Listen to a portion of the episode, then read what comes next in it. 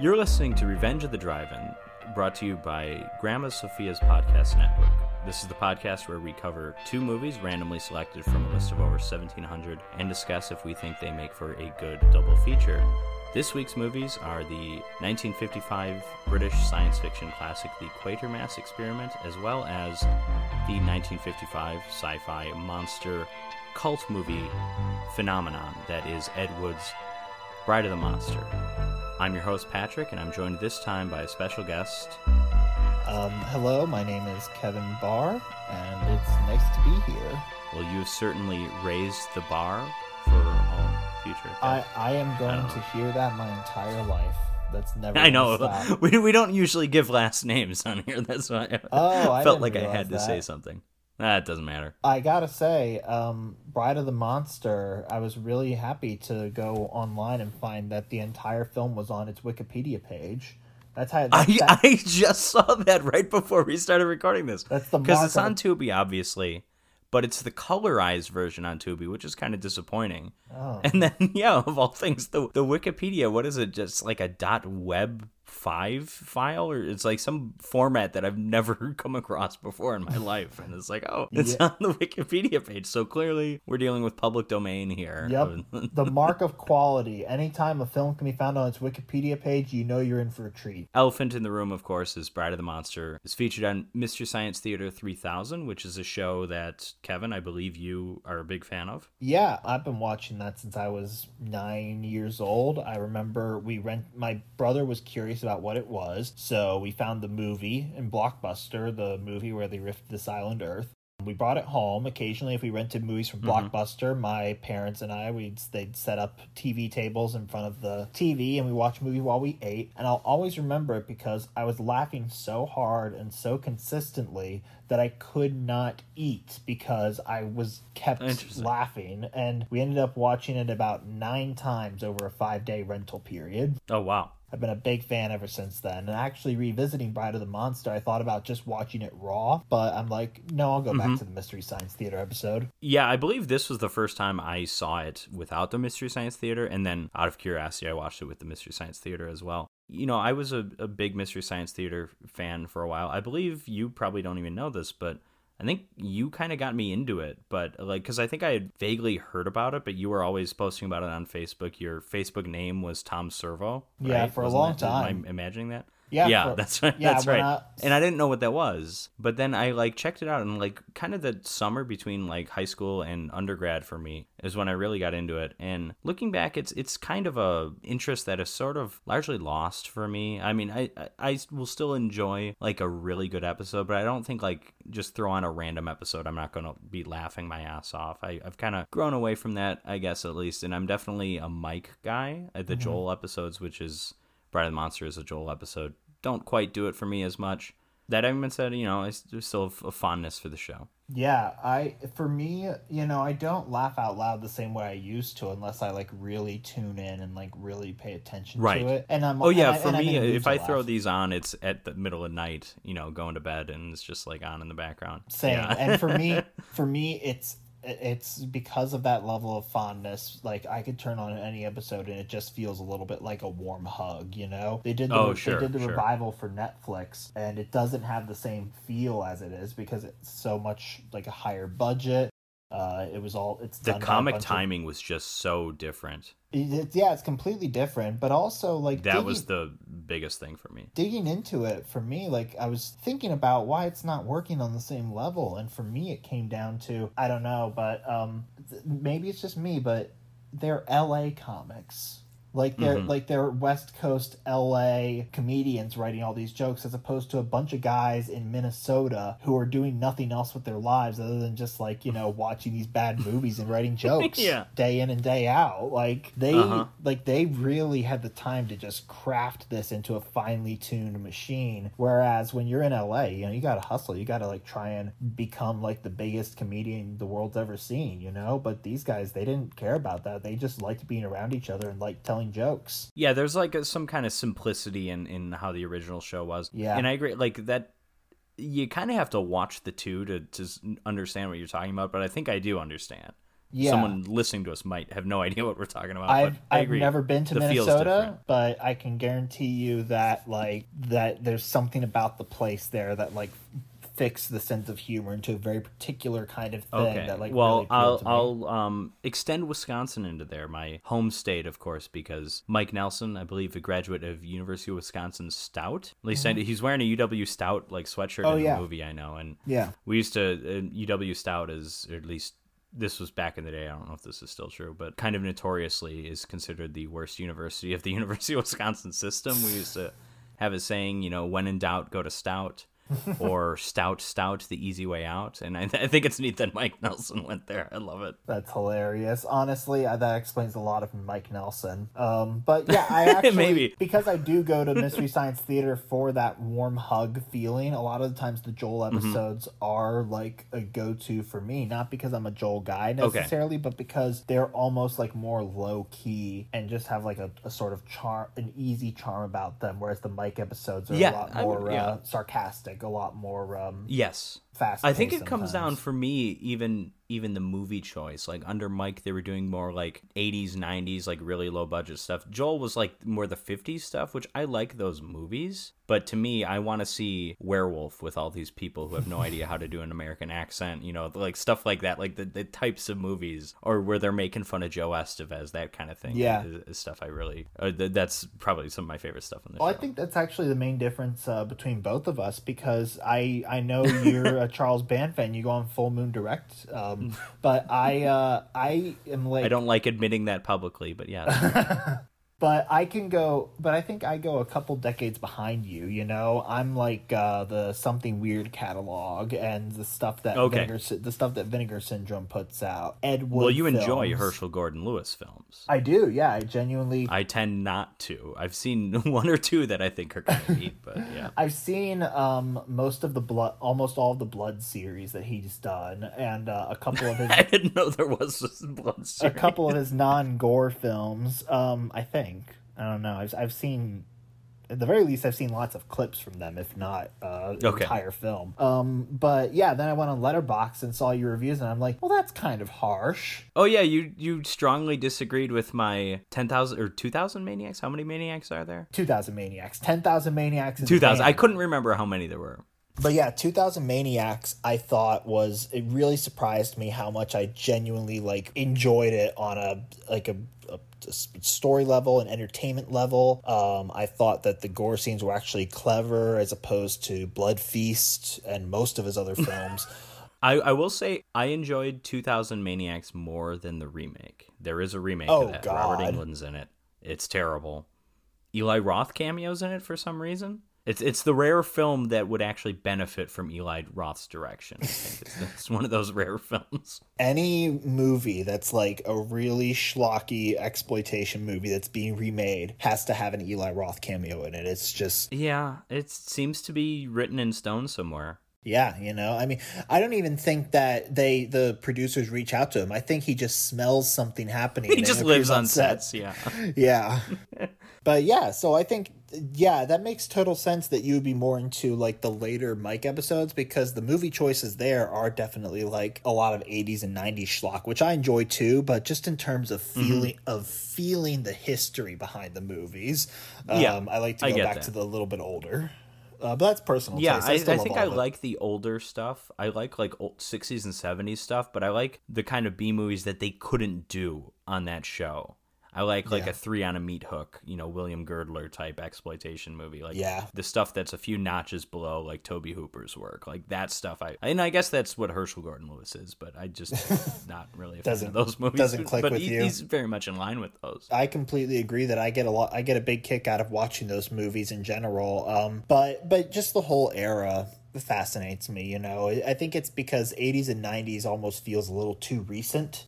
We Sure. watched uh, The Room today in class. My the professor for the class that I'm a TA in is actually teaching The Room as part of a curriculum on film form. You know, try to understand how a movie is constructed. Uh, so it's kind of an interesting way to go about it because you have a bad movie that is that messes with film form a lot, and that's how you learn what actual film form is supposed to be. So, Right. you know, the proof is in the pudding, you know, whether or not the kids will actually understand it by watching the room. But watching it today, I realized like, you know, it's basically the script level and the acting you know, for the most part, that's the problem with that movie. If you just like froze a few frames from it here and there, you know, outside of some dodgy green screen, it could basically look like a real movie, or at least like a real Mm-hmm. or like, the alley set. Yeah. yeah, like a religious movie. Yeah, movie that's or something. That's the thing about that's the baffling thing about the room is that it looks half decent. It was shot on film, and most Mm-hmm. movies of that quality do not have that budget. They don't look that good. yeah, That's a long diversion, but hey, hopefully you're into sci-fi stuff if you're listening 50s sci-fi stuff because two 50s sci-fi monster movies, one that's basically an episode of The Outer Limits and one that I mean it's an Ed Wood movie. It's a genre all all its own, really. Yep. Although I will say this, I don't know which one you want to tackle first, but Bride of the Monster I actually find more dull than most of the Ed Wood movies because there's it's almost feels normal compared to his other stuff. I've only seen the two, you know, this and Plan 9 and it's not as magical as Plan 9. Yeah. Definitely not. It has some weird dialogue and stuff that I appreciate. And any anytime we get a Bela Lugosi close up of him just making goofy faces, like I'm I'm laughing. But yeah, I, I, I do agree with you. But hey, let's tackle uh, Quatermass first, if you don't mind. Absolutely. The film that isn't a complete joke. Well, yeah, it's uh it's pretty intense actually. The the Quatermass experiment. Yes, there's no e at the beginning of that word. You know the story behind that? It was a British TV movie. Was it a novel as well? Yeah, well, it was called Quatermass Experiment with an E in front of it. But Oh, um, oh, the title specifically. You mean? Okay. I don't know if you know this, but yeah, after they got the X rating back from the British Board of Film Oh. Commission, uh, they decided to capitalize on that, and they took the E off uh, and just called it the Experiment. It's great. According to uh, Wikipedia, exclusive films told them and told cinema managers to exploit the excitement of the film. Yeah, well, it was the um seven or thirteen ghosts of its day, where it's playing around with like the title and you know, Yeah, absolutely. spelling. I mean, those are specifically with numbers. I would be curious to know how many uh, movie titles up to this point were specifically misspelling things like that. But also, it's funny because you look at that and you're, my mind wouldn't sweet, go. sweet songs, badass song. Yeah, exactly. Um, rated X by an all-white jury. yeah, that's right. That's one of the greatest taglines in It really Film is. history. There's a there's a T-shirt you can get there from some company I've seen on Instagram that just says "rated X" by an all-white jury, and I, I want that shirt. so, Quatermass experiment begins with a rocket crash onto a farm somewhere in England. somewhere in the south of England. Yeah, Yeah, and Sussex probably somewhere like that. yeah, you would know more about that than I would. I have not been not been across the pond myself. But honestly, I actually found it interesting for it to begin with what feels like a direct reference to to World War II bombings in England, just in a 1955 film, because mm-hmm. you start off with a bang. You start off with people wondering what all that noise is overhead and just loud explosions and having to duck inside their homes. Like that's pretty pretty gruesome for people who've just come, Yeah. come out of the war. Yeah, it's it has I mean not quite the same thing, but it's sort of it has kind of that immediacy of the original Godzilla. you Yeah. know, where where something like it feels so relevant and current. And that's really what I love about 50 sci-fi. And I'm talking not the Ed Wood, but the the quality sci-fi. Like um something like The Day the Earth Stood Still, which is probably my favorite one of those. Invasion of the Body Snatchers. There's such something like so. I've talked about this before, but there's always like a real curiosity about how things work, you know, how things, you know, outside of this world work. But there's also, I love that there's never a hesitation to just take it and make it into the most terrifying thing you can imagine. And in this case, you know, that's, there's a little bit of uh, calling upon some modern British history, I guess. Yeah, like basically, you know, all the bombings that took place in England in the 40s, like I can't imagine a movie like this coming out in America like 10 years after 9/11 and beginning with like, you know, something that might be up like, oh my god, did a plane just crash into a giant skyscraper somewhere? That's it feels like an Yeah, if that. Independence Day came out after 9 11, what would that look like? Exactly. I mean, I guess I I started I started to stop myself because I realized, oh wait, all blockbusters nowadays are just constantly destroying well, entire yeah, cities. At, at a certain point, but but there was a grace period where where we couldn't do anything, and then in the same year we had two like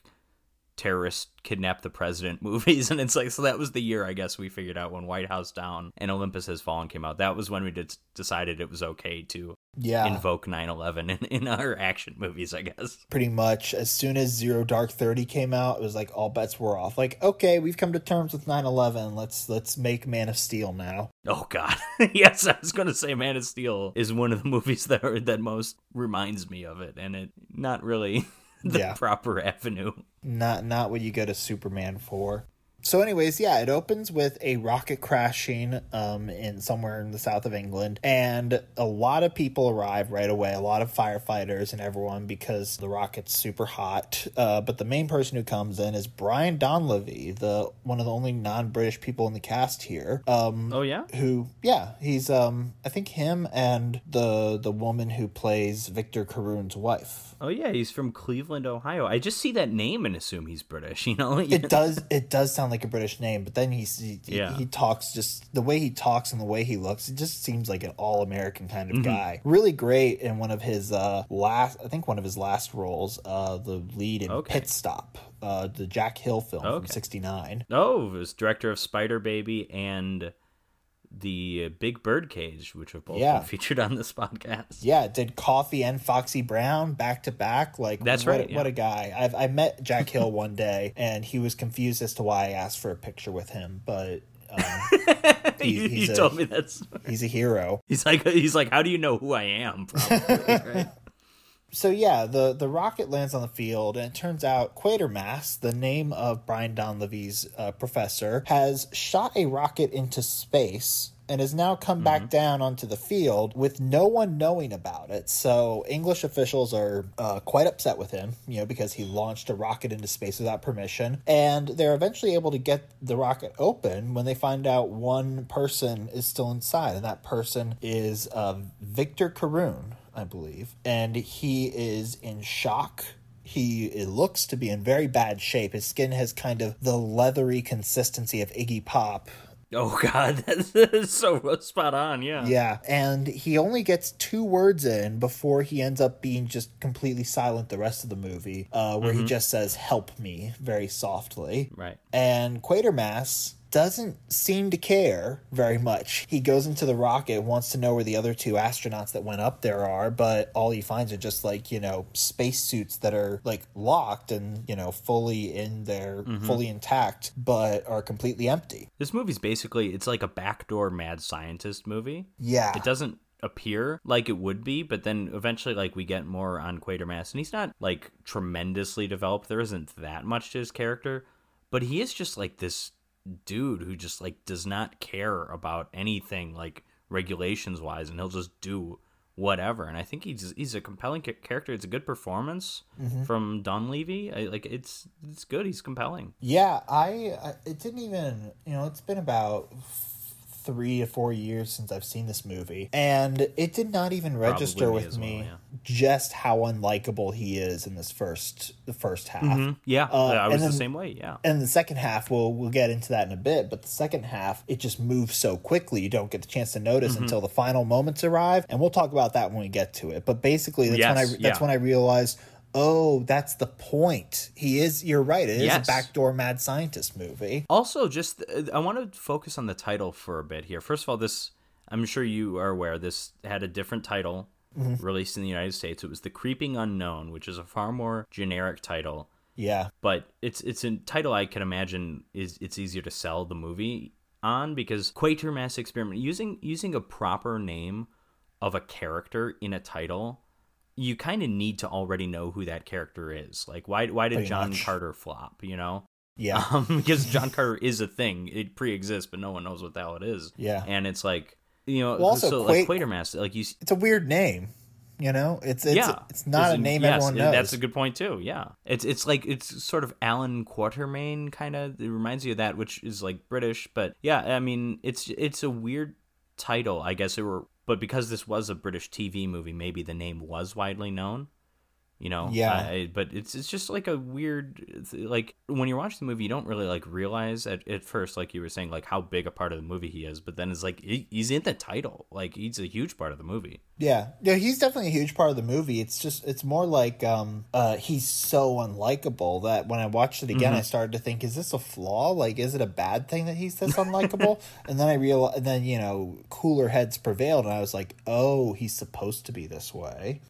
Because after he after he checks the rocket and can't find the other two men, the immediate thing they have to do is find Victor Carroon some medical help. So uh, Quatermass brings him to Dr. Briscoe's laboratory, and the reason why he's going there is because Quatermass is completely convinced that, you know, hospitals and doctors won't have any idea how to treat someone who's gone through all of the strange, whatever happened in outer space events that Carroon just went through. But unfortunately, even under the good doctor's care, Victor doesn't speak and he seems to just be very nervous. His eyes are always seem to be like constantly alert and there seem like the I mentioned his skin before, but there are some moments that just his skin seems to take on some kind of disfiguration, but they Right. don't exactly know what it is. I believe that there's also people talk about how he's like cold to the touch. yeah there's talk about that yeah Yeah, and I think um, meanwhile you have Scotland Yard coming in and being all nosy because they think that oh well the three guys in a spaceship, two of them are mus- missing now, so must have been Carroon's fault. So they fingerprint. They get uh, Carroon's fingerprints, and turns out they are not the fingerprints of a human. right that's so that's so great that's so creepy Yeah, that's like just a really a really effective way of communicating that something is not human about this guy anymore because you don't it, it's it, he's not even in the room. You just look at his fingerprints a day after they've been taken and you're like, "Oh, some something's weird here. Something's not right." Yeah, so I mentioned the the outer limits earlier because there is an episode that's remarkable similarities to this. I don't remember if he goes into space or not, but it's a Robert Culp episode. Robert Culp, my favorite Columbo recurring villain. He's awesome, and he like slowly becomes, you know, you don't want to give too much away with this movie because it's basically the same thing. But there's also a Twilight Zone episode, you know, where a bunch of people come back from space and they just like slowly start disappearing, and and the more every one of them disappears, like no one other than the guys involved remember that guy. And it's it's hard to explain. I'm not giving it just doing it justice but i love like the the slow burns of these kinds of stories where like we know something's wrong but we honestly have no idea what you know something happened in space but we just kind of there's like a investigative angle but then we also see it. I mean it's but it affects him as like a human too it's i don't know it's just really Yeah. it's effective storytelling i think i, I don't know how else to describe it So going back to Quatermass experiment, yeah, Scotland Yard is after Carroon, but Quatermass is saying no. We need to study him. We need to know and how what he's gone through and what he's been. Meanwhile, before we get further into Carroon, Quatermass goes back to the rocket and finds some kind of material that appears to be a jelly-like substance. So he brings it over to Briscoe, and Briscoe confirms that well, it is jelly. It's something that is either like was it's some kind of living organism or was a living organism uh, that's just been they reduced. compared it to plant life i think right yeah, well, I think they said like they don't know if it's you know human, animal, or plant. Okay. You know, I think that was the problem is that they know that it was it once was or it might still be like you know a living organism, but mm-hmm. n- it's not going anywhere. It's just jelly now. Considering the fact that they can't find the astronauts and they find this sort of jelly gellular aftermath on the spaceship, they th- like you know people start to assume the worst. Meanwhile, let's get to probably my number one problem with the movie, and that is Carroon's wife, Judy. yeah I don't want to put all the blame of this on the performer. No, it's mostly the writing. Yeah, she is pretty much like the the only woman in this entire movie. Well, yeah, there's that. Yeah, like maybe a couple smaller things. I think the police inspector has a wife who's cooking dinner for him at one point. Also, I'll get into that in a little bit. Actually, I'll I'll because I just remembered who it was. Okay. So when we're describing the plot, I'll, I'll get. Oh, into that. I, I know exactly who you're thinking of. Yeah, she's Um, very young. yes, exactly. so Judith is uh, Victor Carroon's wife, and she is a very strange characterization because at first she's just so happy to have Victor home and is so worried for him. Right. And then she just completely explodes in one scene towards Quatermass about Yeah. how he's using uh, how he's using Victor and refuses to Mm-hmm. actually help him in any way. He's just using him for his experiments, which is completely correct, but it comes out Oh, of it's 100% right. Yeah. Yeah. And it's it's a missed opportunity too because there's a comment someone makes about this early in the movie when they're discussing like, wait, you just like launched this into space without telling anyone, like, oh, and he's like, oh, I don't need approval, you know. But then someone even asks like, but did you think about like them? And he's like referring to like the astronauts' families and stuff, and it's like, okay, so this film's kind of raising that, and it sort of. I mean, we eventually get to the wife, but like, yeah, it's just not really as well developed as you'd like to see it be in a in a in a movie like this. Yeah, I mean, uh, clearly there's no time for excess. The the movie's 78 minutes long, at least in the version I saw. I was gonna say I thought it was like 68 minutes, but yeah, it's 72, 75, yeah, somewhere around there, yeah, Less than 90. yeah, I, it is less than 80, I believe. Yes, Yeah, like Wikipedia has it listed as 82 minutes, but maybe I saw a version with 4 minutes I don't buy that Who for knows? a second, but you're right. This could have multiple edits, especially because it was rated X. Apparently, Yeah, exactly. The experiment. so the problem, the main problem I have with Judy here is that at a certain point, Quatermass and Briscoe are like, we can't. We we really are out of our element here. Uh, Victor needs to go to a hospital. I forget what the straw is that breaks the camel's back there, but they do decide to transfer him, you know, over to another hospital. I think because Judy is mainly like asking Quatermass hey, you're not doing anything here. Please get him some real help. So he does go to Yeah. so he does go to a real hospital. But the problem is Quatermass is so controlling over this that he doesn't allow anybody, the press, the cops, and even Judy, to see Mm-hmm. this man because they don't know what's going to happen to him over the next however long he's going to be in this sort of semi catatonic state. And the thing is, with with Quatermass too, it- it- Quat- Quatermass could easily say like, "Listen, this is for your safety. We're dealing with like radiation we don't understand." But he never even like gives Judith that like courtesy. He's just because I mean he could just lie, right? He's dealing with completely unexplained stuff. He could just, but no, he's just like he just denies access. It's yeah, Yeah, He's he- he's, he's again con- Quatermass is he's a backdoor mad scientist. I stand by that. He's just very controlling and he's viewing Victor like the film is called the Quatermass Experiment. And I think if you mm-hmm. look at it in a certain way, Victor is the experiment. Uh, he doesn't realize he's being used in that way, but he absolutely is. And um, I think Judy starts. Well, and you're not even sure how much he's aware of anything, really. Yeah, absolutely. But like uh, my guess is that even before he agreed to go up into space, he probably didn't Oh, yeah. realize just how much he was being used as an experiment for Quatermass and his own ego, uh, more so than anything else. Like that, like Quatermass didn't seek permission to send the rocket off into space. This was not about the glory of being the first people to travel beyond the atmosphere. This because otherwise. You know, he would have told people this is about his own ego. So they send him to the hospital, but Judy, in one of the worst decisions I've seen in a movie in a long time, uh, decides to break her husband out of the hospital.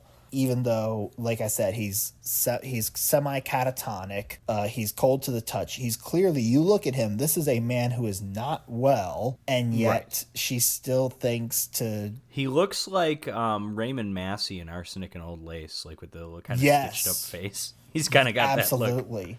So Judy hires a private investigator to break her husband out of the hospital for some reason. That that's my main hang up with the movie is that Judy is just not a great character. Like it's, she's she's more of a frustrating character than Right. any than anything else. And uh, to the, not And the they movie's could have written it in a way, and maybe, you know, if you're making this movie today, you would find a way to, to have this character just be maybe she raises, like, she doesn't, she's frustrated with Quatermass, but she never outright suspects that he, like, is causing her husband to be like this and Yeah. you know maybe she could be like no no no he's the reason he's sick if, if she just like s- expresses that Yeah, you she know, probably that's a significant solution i think to this conundrum Yeah, there's a way to do it. I think you're like right on the right track where like um she's like I need to get you away from him. That would be a great Yeah. way to go about it, but it seems more selfish than anything else. Uh the way it does happen. So when she does get this guy Christy, to break him to break uh to break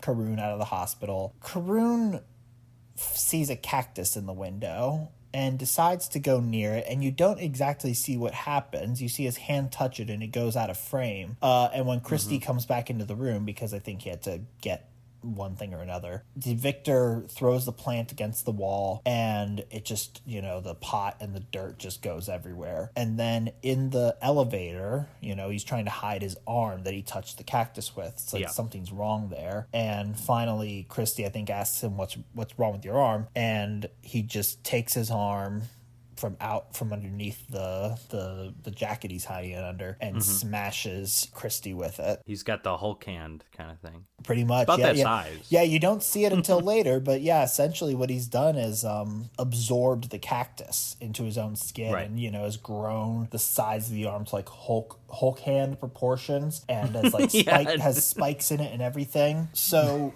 Ju- so he does see Judy on the way out, and Judy is just completely horrified because she sees, I guess, what's happened to him, and Carroon runs away, and that's the last we see of Judy. Actually, she um, yeah, that's right. Yeah. they t- they tell us later that you know she was found like a shaking mess. She couldn't say anything about what happened. Judy went back to her home planet. kind of thing. exactly, like they realized the corner they wrote themselves into, so they just decided to write her out of the movie. So Carroon is on the run. Christy is found in the elevator or the lift, I guess, because this is a British film. right. Yeah. There we go. Just don't confuse cookies and biscuits. Um, the main problem with Christie is that his body is just like a husk, you know? Like you can see a hole in his head and it looks like hollowed out, like his whole body's been hollowed out, which is pretty interesting and uh, gruesome effect for the 50s. Even if there's no blood, Oh, it's just absolutely. it's very shocking to see. Uh, but I also like the way they did it because it's not like they just like left it like deflated it like a um like a beach ball or something. Yeah, exactly.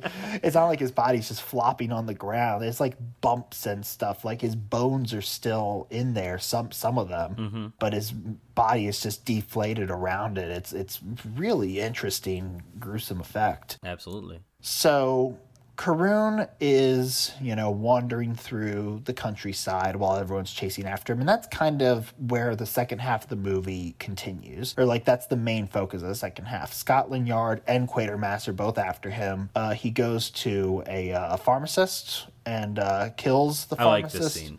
I Yeah. like this scene a lot. Absolutely. That's when you first see the hand and you see exactly. Yeah, exactly. It's it's a great reveal because the guy's like, "Hey, what are you doing here?" And he's like, "Wait a second, are you sick?" Because at first he Yeah. just thinks it's a guy that's broken in, and then he sees it, and then yeah, like let me help you stuff. take take take your coat off let me see Yeah. let me see your arm and then you see the arm and it's one of the the most gruesome effects i've seen in a 1950s movie it's it's a gross looking arm and they say British healthcare is quality. clearly the pharmacist should have been able to help him if they were if this universal healthcare thing was so so effective I think the NHS was around at that time. I'm not sure. I think it goes back to the 40s. I'm not positive. you know i i heard a health All I know is I've had to pay into it multiple times because of visa issues, so that's frustrating. uh, i can understand having a personal vendetta at that point um, no, no, no. It's not even a vendetta. It's more just yeah. Yeah, I don't know. the It's just- pharmacist- I like it.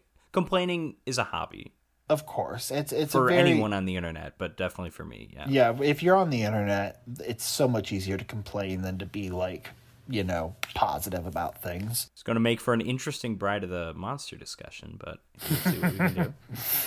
Um, so, yeah, I don't quite know where else to go like beyond the chase, but I will mention Well, we've got our Jane Asher cameo. Exactly that was what I was going to get to because I can't Yeah. mention much about what Quatermass and the Briscoe and the Inspector Lomax. I don't know, like they're all essentially just chasing after him. But the most yeah, interesting there isn't a whole lot of intrigue there. Yeah, but the most interesting scenes happen. I guess you know you do see that same sort of hollowed out body effect with the pharmacist because Right. uh, they go there and find him, and then uh, Listen, we got to talk about Paul McCartney's five year old girlfriend. exactly.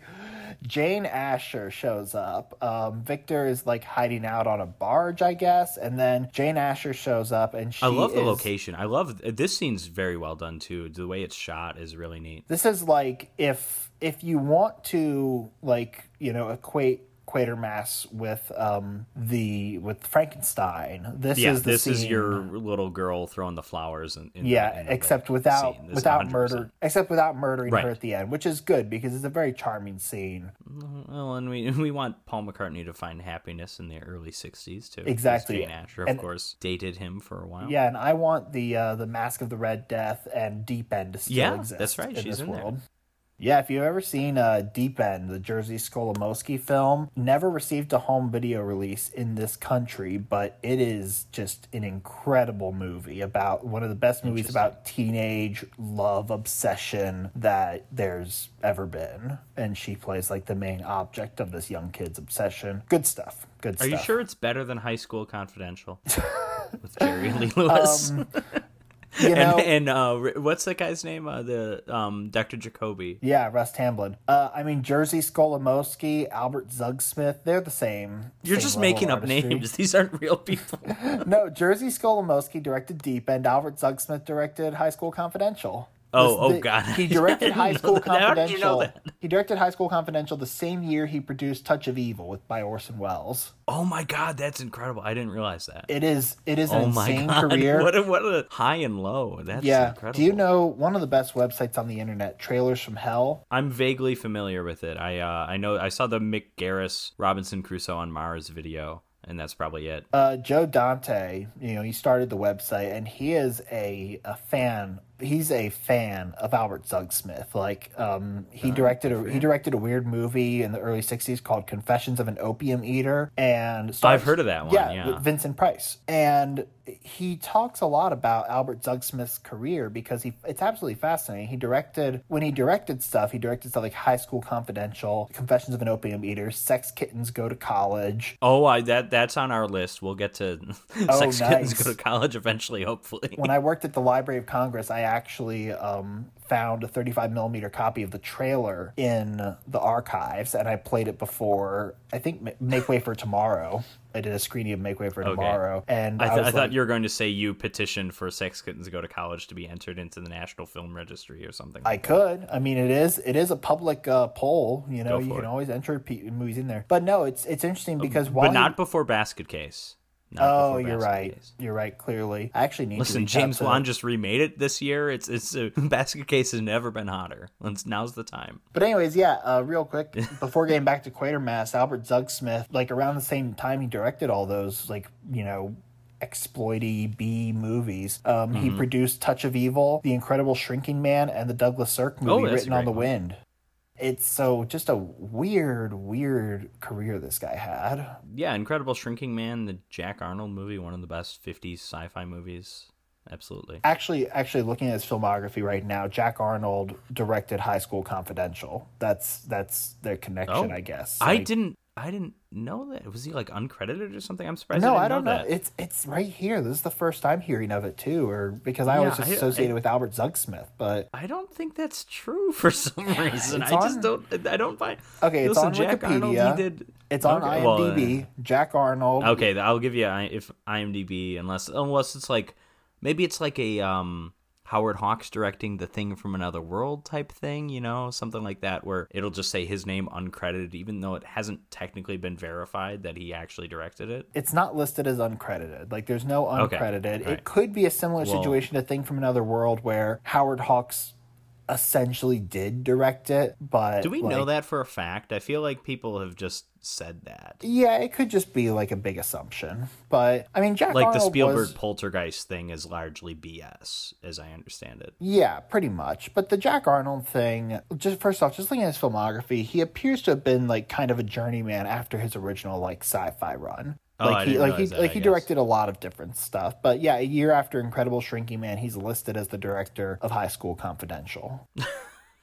but it is more of an Albert Zugsmith The movie. 1950s version of Reefer Madness, basically. Pretty much, but you know, then Albert Zugsmith did College Confidential himself, so it's like Yeah, I, I figured he probably did that one. seems seems more like his kind of movie than Jack Arnold's personal statement. If we're going to Hey, they go got by the killer in high school. Yeah, exactly. So if we're going to go by. Which was a weird time for him to be making a high school movie because it was right around the time he married a high school student What who was also his cousin. So that Oh was a weird, weird era for Jerry Lee Lewis. Oh my god. You know, we um we showed In a Lonely Place on campus recently and they had a Q&A afterwards just for people to discuss the movie, sort of like an open discussion, and I was the first to raise my hand because I wanted to get rid of the elephant in the room, which is that Gloria Grahame uh, was having sex with her 13-year-old stepson while they were making the movie. Oh, I okay. Uh, that was just funny to Bit of an up. Asia Argento kind of situation, I guess. Kind of, yeah. So, Quatermass. So, Carroon meets the little girl, and like she keeps coming near him. And Mhm. I think this is what's heartbreaking about the scene compared to uh, the Frankenstein scene is that Frankenstein does want to be, you know, with the little girl, and Right, it, it's yeah. largely born out of the knowledge that he is unaware of Mhm. of the strength that he has and his, and the danger that he poses to this young girl. Whereas Right, it yes. seems like Carroon is all too aware. And like he doesn't want her like getting anywhere close to Mm-hmm. point. him just because of how even though she's like, You wanna play? Like she keeps like holding out her doll and asking Yeah, to she's very much like the girl in Frankenstein. She's very she's not bothered by his appearance or anything like that. And there's something even sad in that. Yeah. Because you see just like the perfect kind of wholesomeness of a child's um mind and heart or whatever, you know? Yeah, absolutely. It's it's a, it's great stuff. It's a great little, you know, just from if you want to compare the two, it is a great little twist on the the Frankenstein kind of scene. Yeah. And and she is left alive and it leads to one of the funnier exchanges in the movie where the police are just bombarded with so many different calls and like false alarms and stuff because they have mm-hmm. everyone scouring England for this guy and they get a mm-hmm. call from another lady saying that oh this weird man broke my child's toy and they're like ah forget this guy we got more important things to do so i find that hilarious that like you know you have Well, that- it's it's like the scene from In the Loop when he ignores the problems with the wall.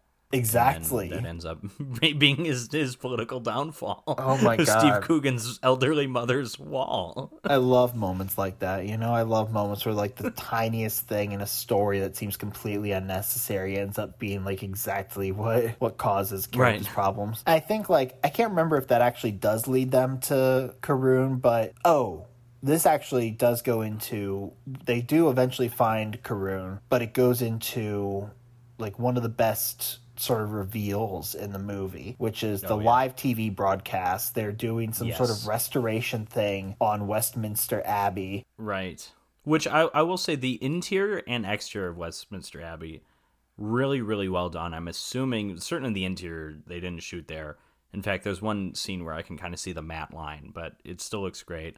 The exterior, I also assume wasn't shot there. It might have been, but really great looking. I mean, even even if you haven't been there in person, just like it feels very authentic. The exterior might be because it is a pretty Yeah, big set, but also like that That's was true. the day That's- when that's they a good would. point, yes. that is the day when they would build giant sets on backlots. So you know, I can't judge it by modern standards. So, anyways, I guess before we get into the Westminster Abbey scene, uh, there is that little piece of Carroon that falls off somewhere. It's very mm-hmm. slimy and weird. And Quatermass and Briscoe find it, take it back to the lab, and realize, oh, it's like growing and starting to like reproduce, like starting to like let off these little reproduction spores. So now they're Right. assuming this thing might no longer be human because the one little fragment of Victor that is broken off, they put it in this glass cage and eventually gets so big that it breaks out of the cage. Luckily, it dies before, you know, because it can't reach, because it's about to eat like a bunch of rats on the other side of the room, but it can't reach them in time. So it just dies on the floor. It's spread out like a like a starfish or something. And um Yeah. they go in and they find out about it and they realize, oh, so this thing is like really, really growing, like a lot of. So there's something about, oh, right, Victor eats like or sucks the life forms out of like every animal at the zoo, right? Yeah, that's right. Yeah, we missed that scene. Yeah, he shows up at the zoo.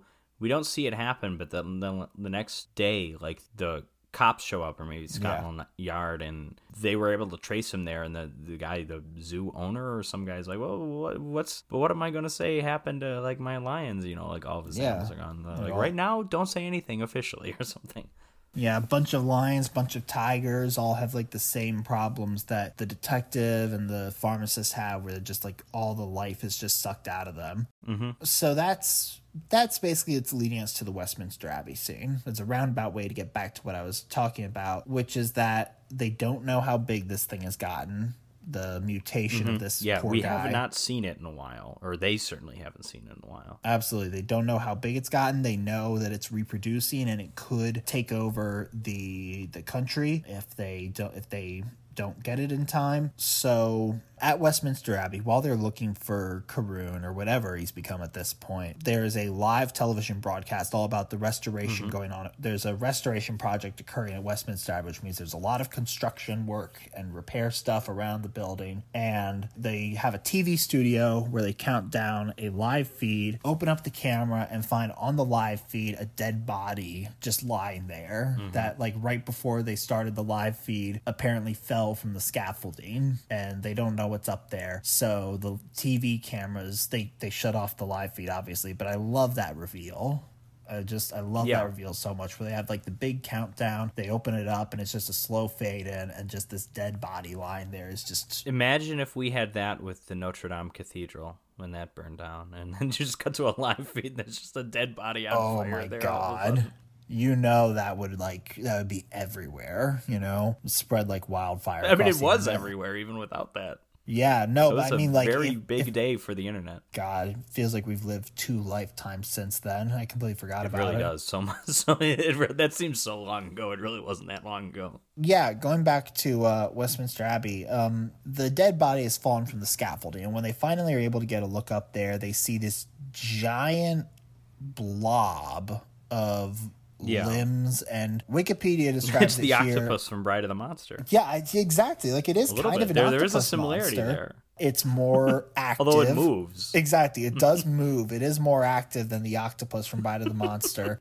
And it appears to, instead of like, so the way, I'm just going to describe it the way Wikipedia does here, because this is the best Okay. way to describe it is, quote, a gigantic shapeless mass of combined animal and plant tissue with eyes, distended nodules, and tentacle like Mm-hmm. fronds filled with spores. Like, you can't get any Okay, better that's pretty that. good. I was going to say it's just a big version of Ditto, the Pokemon. Or is That's that pretty good too, actually. Yeah. Ditto. Um, thing about Ditto is he can like transform into anything. Right. So Which is sort of what's happened with this guy. yeah, he's just, he's he's absorbed so many different. Mix more of a Kirby effect because he's kind of taking the powers or the qualities from these certain things that he touches. Yeah. If Kirby left Kirby like lifeless husks, yeah.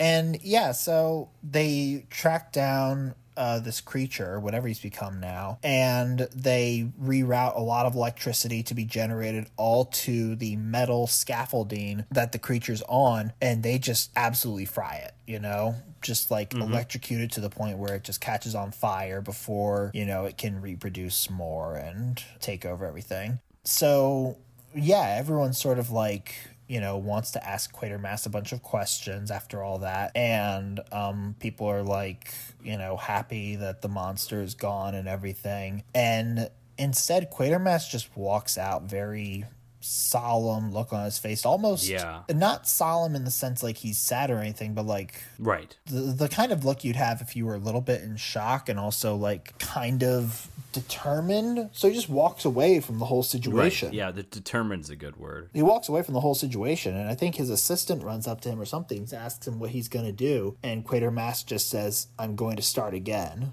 and that's the end of the movie. And so, Yeah. that's when it really clicked for me, like, oh yeah, this was absolutely like he's not a likable guy. He is just determined to feed his own ego. Yeah, that last scene truly cements it that that it's like a to to me the movie wasn't really about Quatermass until the last scene and that kind of like brought it all back.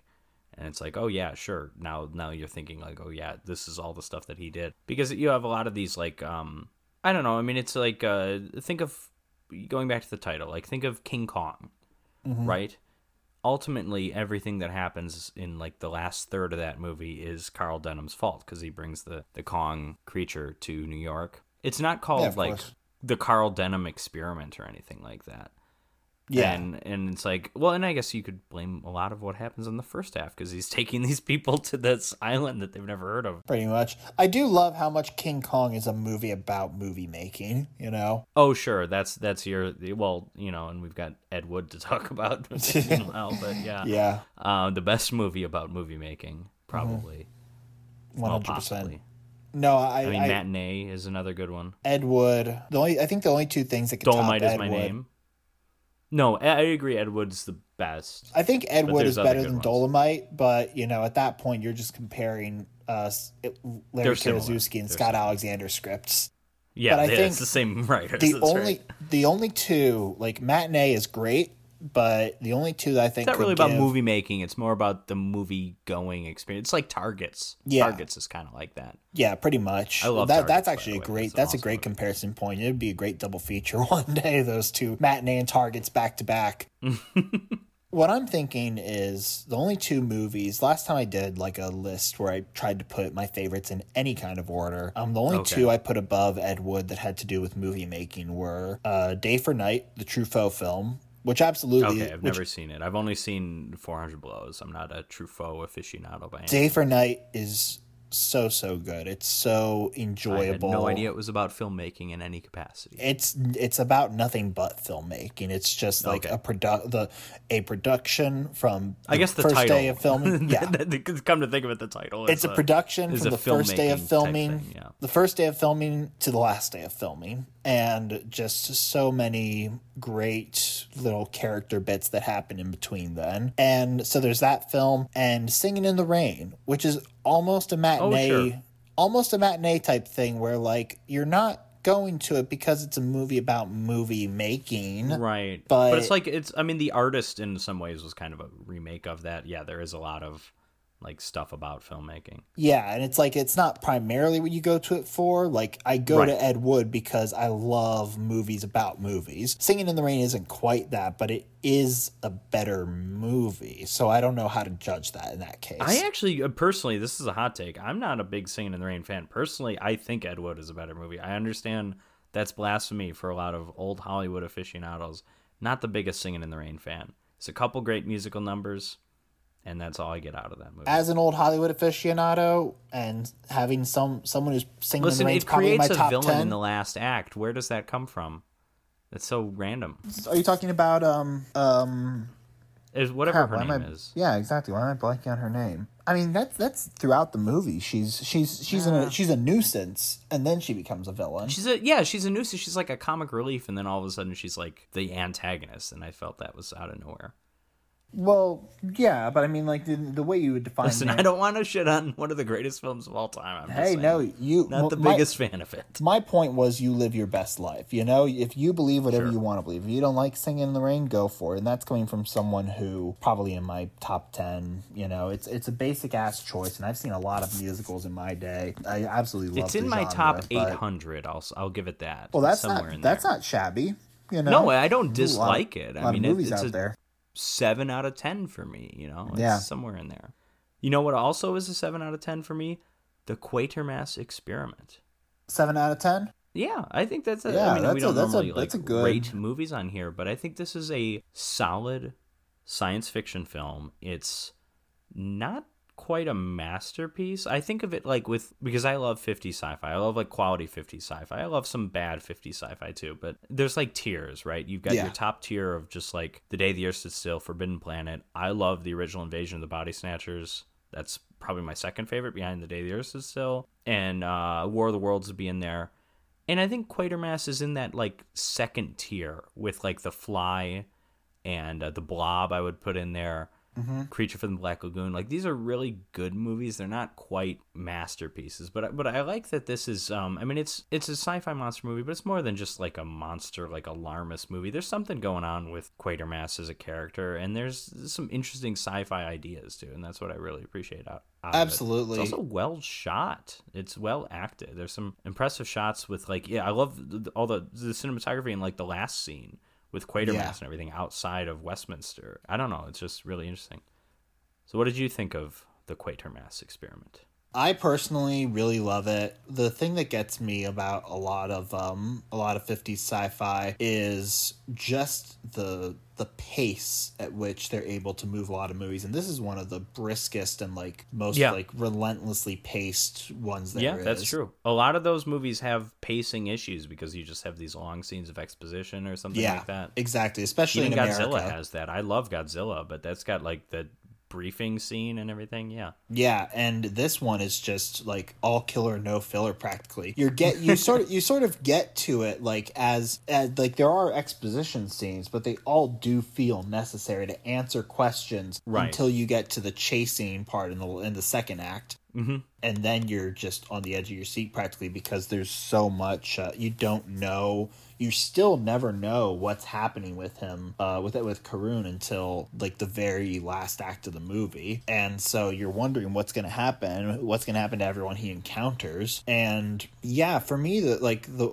not the old I'm not old, but like the older I get, the more I am just interested in movies that are able to to keep things at a really brisk, exciting pace. Um, beyond this does like I think the thing that's interesting is that this does you mentioned this has a lot of really interesting sci-fi ideas. It absolutely does, but it doesn't have as much social commentary and political commentary that a lot of people No, talk about when they bring true. up 50s sci-fi. But I don't think it needs it. I think it's just and a like good any story. space race thing is going to be talked about with the Cold War, obviously, but I agree that's muted here. yeah. it's not a whole lot there. Well, it's England as opposed to U.S. or um, That's that could be the, the biggest reason too. Yeah, it's not that Britain wasn't involved in the Cold War. You know, Winston Churchill coined the term "Iron Curtain." After all, you know. yeah, absolutely. But it, that wasn't as big of a giant problem uh, here uh, in in Britain, in England as it was in America. It wasn't like the, the looming fear of nuclear nuclear winter. Which we'll see in Bride of the Monster, kind of. Yeah, no, it's actually very interesting to to look at the two of them in the same night, like I did.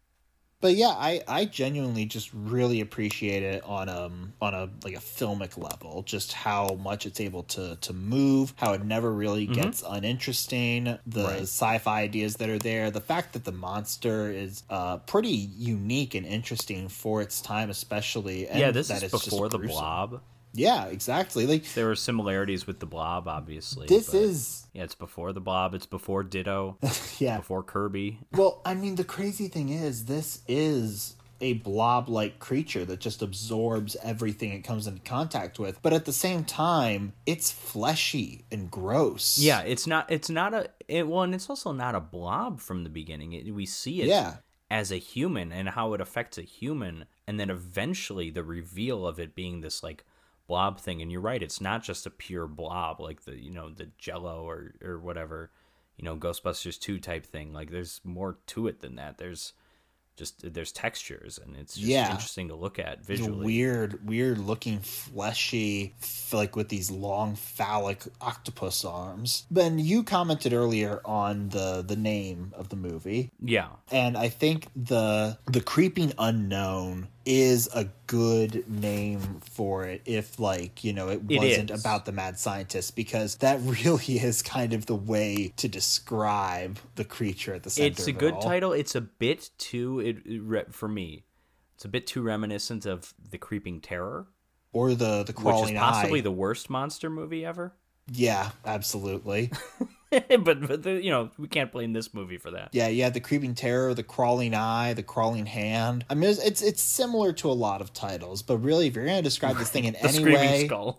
If you're going to describe this movie in any way, I think a creeping unknown is one of the best things. Mm-hmm. And I just looked up some unidentified creeping object perhaps would be a title. Yugo. uco Yeah.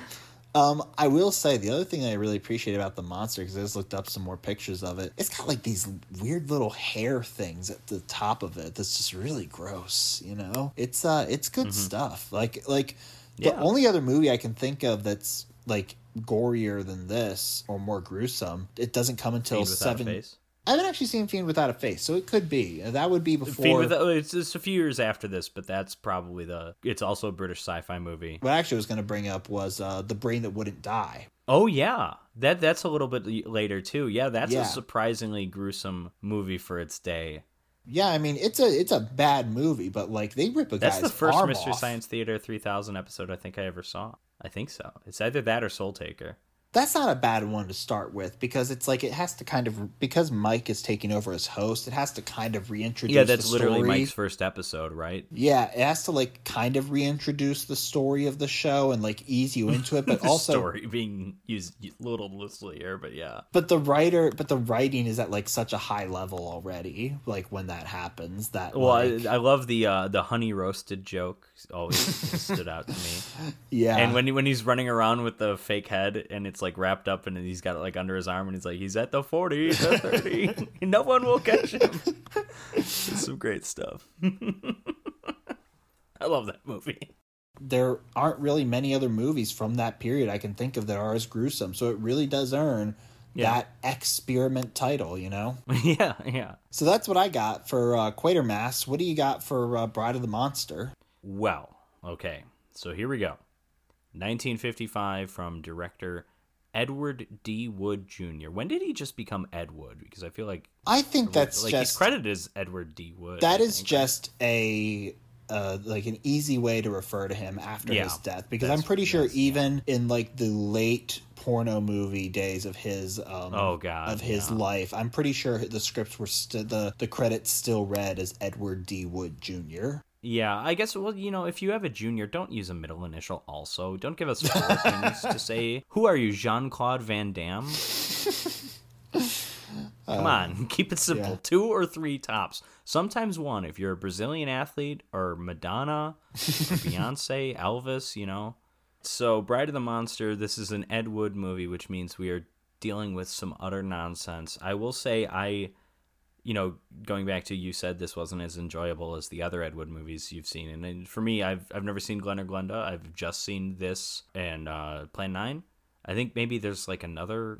Did he do the Violent Years or something like? He I wrote think he the- wrote a couple other movies I've seen. Yeah. He wrote The Violent Years, and Okay. I, I find that more enjoyable than Bride of the Monster. Okay. But well, that's kind of because that one in forever. that's kind of because teenage rebellion movies are a little bit more uh, Right. fun for me than The High School Confidential type film. yeah than like bad sci like bad teen rebellion movies are more enjoyable than bad Okay. sci-fi. But uh, Well, the b- bad sci-fi, mad scientist, horror, monster movies, dime a dozen. I've seen. yeah, so many of exactly. them. There's a lot of them. Yeah, yeah, I there. see what you mean.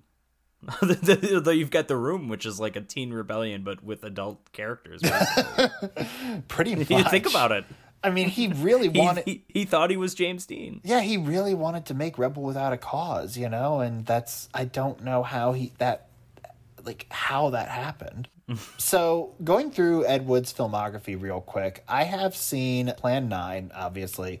Okay, I've seen Glen or. Glenda, and I genuinely like Glen or Glenda quite a bit. It is Okay. it is weird, trippy. Like not as a bad movie, as like a weird experimental movie. yeah, exactly. Because The Eraserhead of its day. kind of there are- you you haven't seen it you would be shocked at how well that. I haven't well seen it. I'm just throwing. I'm just throwing out a suggestion. you would be shocked at how well that comparison works I know it's experimental, but I don't know how much of it is truly experimental and how much of it is just Ed Wood was a crazy person.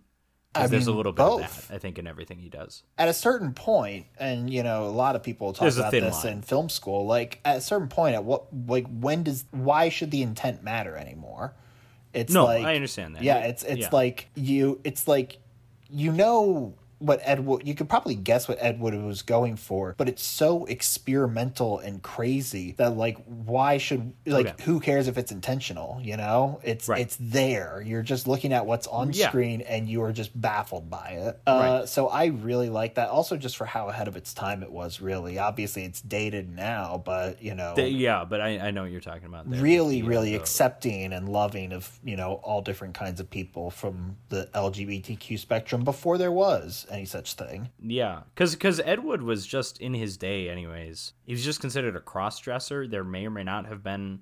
He may or may not have been trans. Like I don't. I've I've never really looked into anything about his personal life in that sense. But Mm-hmm. I know he was just kind of written off as like, oh, he dresses like a woman. He wore a bra and panties when he served in World War II under Yeah. his uniform or whatever, you know. Which I don't even know if that's true. That's a line in Ed That, Wood. I, that I think that part is true. That's in all his biographies Okay. and stuff. Yeah, I don't really know. Um, I showed my partner Glen or Glenda, not Glen or Glenda. I showed her Ed Wood um, recently. you her- said your partner is Glen or Glenda.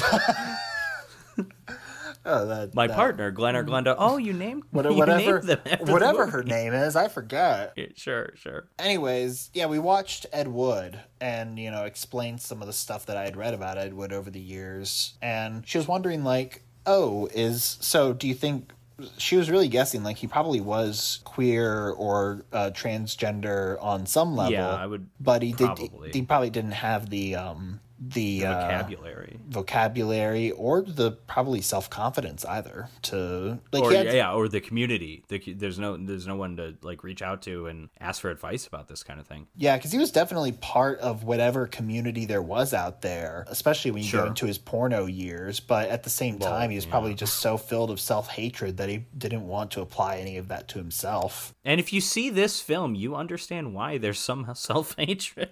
Yeah, big time. I kid, but this movie. I mean, this movie is is garbage. But I mean, Yeah. it's it's it's a fun garbage. It's not the most fun garbage, but Exactly. Listen, but anyways, the reason I brought up the other Ed Wood films is I was just like, I thought I remembered Criswell in this, and I was so disappointed there was no random stupid Criswell Yeah. because that that to me is just like the one of the Oh, weirdest things you can put in in front of a movie, I think um, Night of the Ghouls opens up with Criswell coming out of the coffin. this movie. Yeah. Okay. Yeah. and and like Criswell comes out of the coffin and does like a little intro. That's just such a Yeah. great opening for a movie. They, they took it like straight. They took it like almost word for word for Ed Wood, just because of Yeah. how good it was. future events such as these are reminiscent of what will come in the future. There's Yeah. weird dialogue like that, and you do get some really weird dialogue in this movie. There was a, uh, "I know what you said, but I didn't hear you" line, which which I wrote down because that one stood out to me. There's a lot of that stuff. Yeah, that was uh, another another one recreated for for Ed Wood because that's the one scene his girlfriend is in. His Oh, that's the Sarah Jessica Parker suffering- part. Yeah, That's right. exactly. Okay. Sarah Jessica Parker is like the first girlfriend, and she's gonna play the lead in Bride of the Monster. Yes, and they give her the smaller Yeah, role. she's cut down to that role, which is so funny because you know in Ed Wood they have an argument like you could play the office assistant, the file clerk, and uh, Right. She, I guess, she just plays the uh, the assistant because she comes on for like one scene. But even the old lady who plays the file clerk has a bigger role. Has a bigger part, yeah. She's the smallest female talking role in this entire movie. God, what a what a middle finger to your girlfriend. well, if that is that part even true though? Do we was that really his girlfriend? Do we know that? That that was really his girlfriend. Um, the Oh, question about asshole. how that how it all happened, um, like was. Did, That- was- yeah, was it really that Ed Wood thought that the woman, the woman who is the star of this movie, was going to put up all the money for it? That is the story. Uh, that Oh. appears to be the main thing that people say about it. Um, and Okay. a lot of this knowledge that we have about Ed Wood came out in the 80s and 90s when stuff like D- Dolores Fuller, who is that woman, who's the girlfriend of Ed That's Wood. the Sarah Jessica Parker. Yeah, like that was when she was still alive, so she could have contradicted it at any time. But it, the it could have the source could have come from her. I read um, the biography of him that a lot of this information comes from, called Nightmare of Ecstasy, and it a lot of it is, is made the, up. Isn't there something? Maybe it's not a biography. It's like a box set, but there's like a look back in Angora or something like that. That's a title of something. Yeah, yeah, I think it's a title of like a full documentary about it, which I would love to see one day. But I've only read the documentary, book, and that does have a lot of like direct quotes from people. So there's probably stuff in there about that. But it's been several years since I read it. Yeah, what what were some of the other? Did you find any other lines that are just odd? Um, That was the only one I I, can think of a couple. specifically wrote down, but I know there are a lot of them. well, my favorite scene. Well, there's there's the ones. Well, first of all, the last se- line of the movie is like my favorite line ever. oh, we'll get to that. we'll get to that. We get we have two fantastic closing lines in in both movies tonight, and I gotta say I prefer the Bride of the Monster one just just because how random it is. Yeah. They're so clearly trying to do a King Kong thing, and they just fail completely, and that's what's lovely. But yeah, the uh, the uh, what are some of those? Well, there's that. I don't remember the specific lines, but I know that like the horrible exposition scene where they talk about like maybe the all the atom bombs is what's causing the storms. Like every line in that is just every line in that scene when those two guys show up in the swamp is like the weirdest line ever. The two guys show up in the swamp. You mean the guys at the beginning, or No, no. the um one of them is um the oh, when they drive out boyfriend, there, the cop guy, and the other guy I don't think is ever introduced. I think he just shows up. I don't Oh, think we know who that guy is. Say- I assume he's was a cop. wondering. I thought I missed something there. Yeah, Um, I thought so too. Cause, cause we get early on, we get the cop. We get like the really eager, like nervous cop, and he's the guy at the end who's got like the shaky gun. I assume, Definitely, but I thought that- maybe that was him, but in, in that scene, and it's not. But anyways, we gotta we gotta talk a little bit about the plot here. Yeah, you know, go for the we- story. because because you mentioned the first scene. We do have two people showing up in the swamp. It's a classic old dark house type you know setting where they they're stuck in a rainstorm. I guess they're hunters. They went out hunting at night, which seems like not a great idea. But they're they're like, okay, we need to find shelter. Oh, there's that old house. It's like, oh, but there's a monster there, and they're like, ah, you don't actually believe that. But they show up to the house where Doctor Vornoff now lives. Doctor Vornoff, of course, played by the legendary Hungarian actor Bela Lugosi Yeah, one of the all-time most iconic horror stars who I recently compared to Arnold Schwarzenegger in that he's one of the worst actors ever but like there's just been certain parts that he's absolutely perfect for and he kind of like made his entire career off of basically just Dracula you know yeah. Like you can't. he's good in some other movies but yeah, he is. He is very good at certain times. uh, Like in the right spot. Like like the Black his Cat and the Raven he's really good in both of those Son of Frankenstein Yeah. he's great very different roles from like like in terms of the type of role anyways from Dracula. His secondary role in Island of Lost Souls is really powerful. oh I know I've seen that I don't remember it that well though Yeah, he's like the Is that, that's a is that a Moreau adaptation? Is that what that is? Yeah, yeah, it's an Island of Dr. Moreau adaptation. Yeah, he's the man animal. Um, that Yeah, is, I've like definitely begging the that, question, like, are we not men? And uh, Mm-hmm. he brings a lot of gravi- gravitas to that uh, that little performance. So he- Yeah, he's got a similarly emotional, uh, dramatic monologue in this scene, which actually I kind of love and hate that scene, that speech, because it's like it's performed weirdly, but at the same time he brings some humanity to it, even though it feels like every line he's delivering incorrectly. There's like still something about it where it kind of works in a way. it it really does. I didn't want to get too much into it yet, but it really is like a, Yeah, we'll a get genuinely scene. good scene in my opinion. Yeah, that's that's the best scene of the movie. Not the it's probably the least funny scene in the movie too. yeah, exactly. But yeah, anyways, Vornoff doesn't let these people in. And Vornoff also has Lobo, played by Tor Johnson, who's his man at arms. He's he's his, he's his giant man assistant. Yeah. Who originally because because the rumors that there's a monster here, they think that's the monster. It's yeah. not. Unfortunately, Tor Johnson is silent throughout the film, uh, which is a shame. That's right. I don't know. I've seen Plan Nine. I think it's good that he's silent. No, but that's the film, that's the thing is I would just love to hear him. They give him all the dialogue, and you can't understand a word he says. But yeah, anyways, um, this is one of three films in which Tor Johnson plays a character named Lobo. Obviously, one one of the others is a sequel to this, but there's some other movie from like the mid 50s where he played the character of Lobo that has no connection to Ed Wood. So was like Lobo just like a name for like a big brute man at some point? Well, the other one was the Unearthly. I'm pretty sure because I've seen, Yeah, I've which is also the Unearthly. that's also a Mystery Science Theater one, isn't it? yeah. I've seen most of the episode, but it's uh it's Yeah, just kind of a in kind of a low key episode to put on the background because it's it's got John Carradine, it's got Tor Johnson, it's got Allison Hayes from Attack of the Fifty Foot Woman. Like just a good time to keep on to keep on in the background. But I, have, so I haven't really like paid too much attention to it. But I, that's where his uh, That's famous that's line, the time for go to bed. exactly time for go to bed yes. that's that's why that's part of the reason why I wish he uh That that He time for go to bed is Tor Johnson's you talking to me? or no, no, no, it's even better than that. No, no, it's it's uh his and this technically isn't a line ever actually spoken by the actor, but it's his you dirty rat because that's like the Tor Johnson line. That's like if you are imitating Tor Johnson, I don't know why you would, but that's the line. Which is just I like mean, he that's was the a- James Cagney line. he was a Halloween mask for years, so That's like, right, Clearly, yeah. people Like a- have an attachment to him. Well, yeah, I mean, but there's a difference between dressing up as him and doing a Tor Johnson impression. I think, but yes, Just every point. time you're at a party, just break out that Tor Johnson impression. All the ladies love it. You know, Yeah, it's there's no connection to Ed Wood in that movie, other than Yeah. the fact that like similar similar character similar. Um, Similarly washed up old horror star in Carradine versus Lugosi. exactly. Uh, you know, takes place in one house where like there's some weird goings on. Carradine Matt- was also Dracula. Carradine was Dracula in House of Dracula, I think, one of the Universal movies. probably, maybe, maybe House of Frankenstein, maybe both of them. You could tell me John Carradine played any role and I would believe it. That man has like 500 credits. John Carradine continues to be in movies to this day. I think there's so much just random unconnected footage of him that he could throw John Yeah. Carradine and like John Wick, and you know I'm not batting an eye. That would be amazing if he showed up in John Wick. He plays the Ian McShane part. But uh Tor Johnson, well I was on the I was on the IMDb page because I was um checking about the unearthly. And it says the first in line of trivia here. In the film Mad Max, the Halloween mask Mel Gibson puts on at his home is a Tor Johnson mask.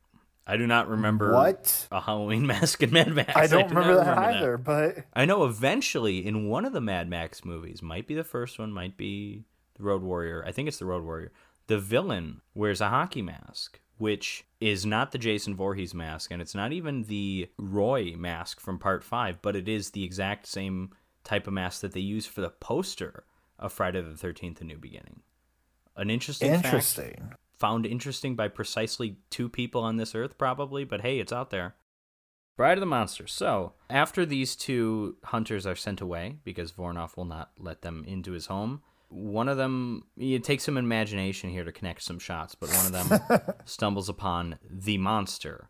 And the monster is an octopus. We have a lot of stock footage of the actual octopus underwater and we have some shots of a person tangled up with like an octopus prop that is not moving.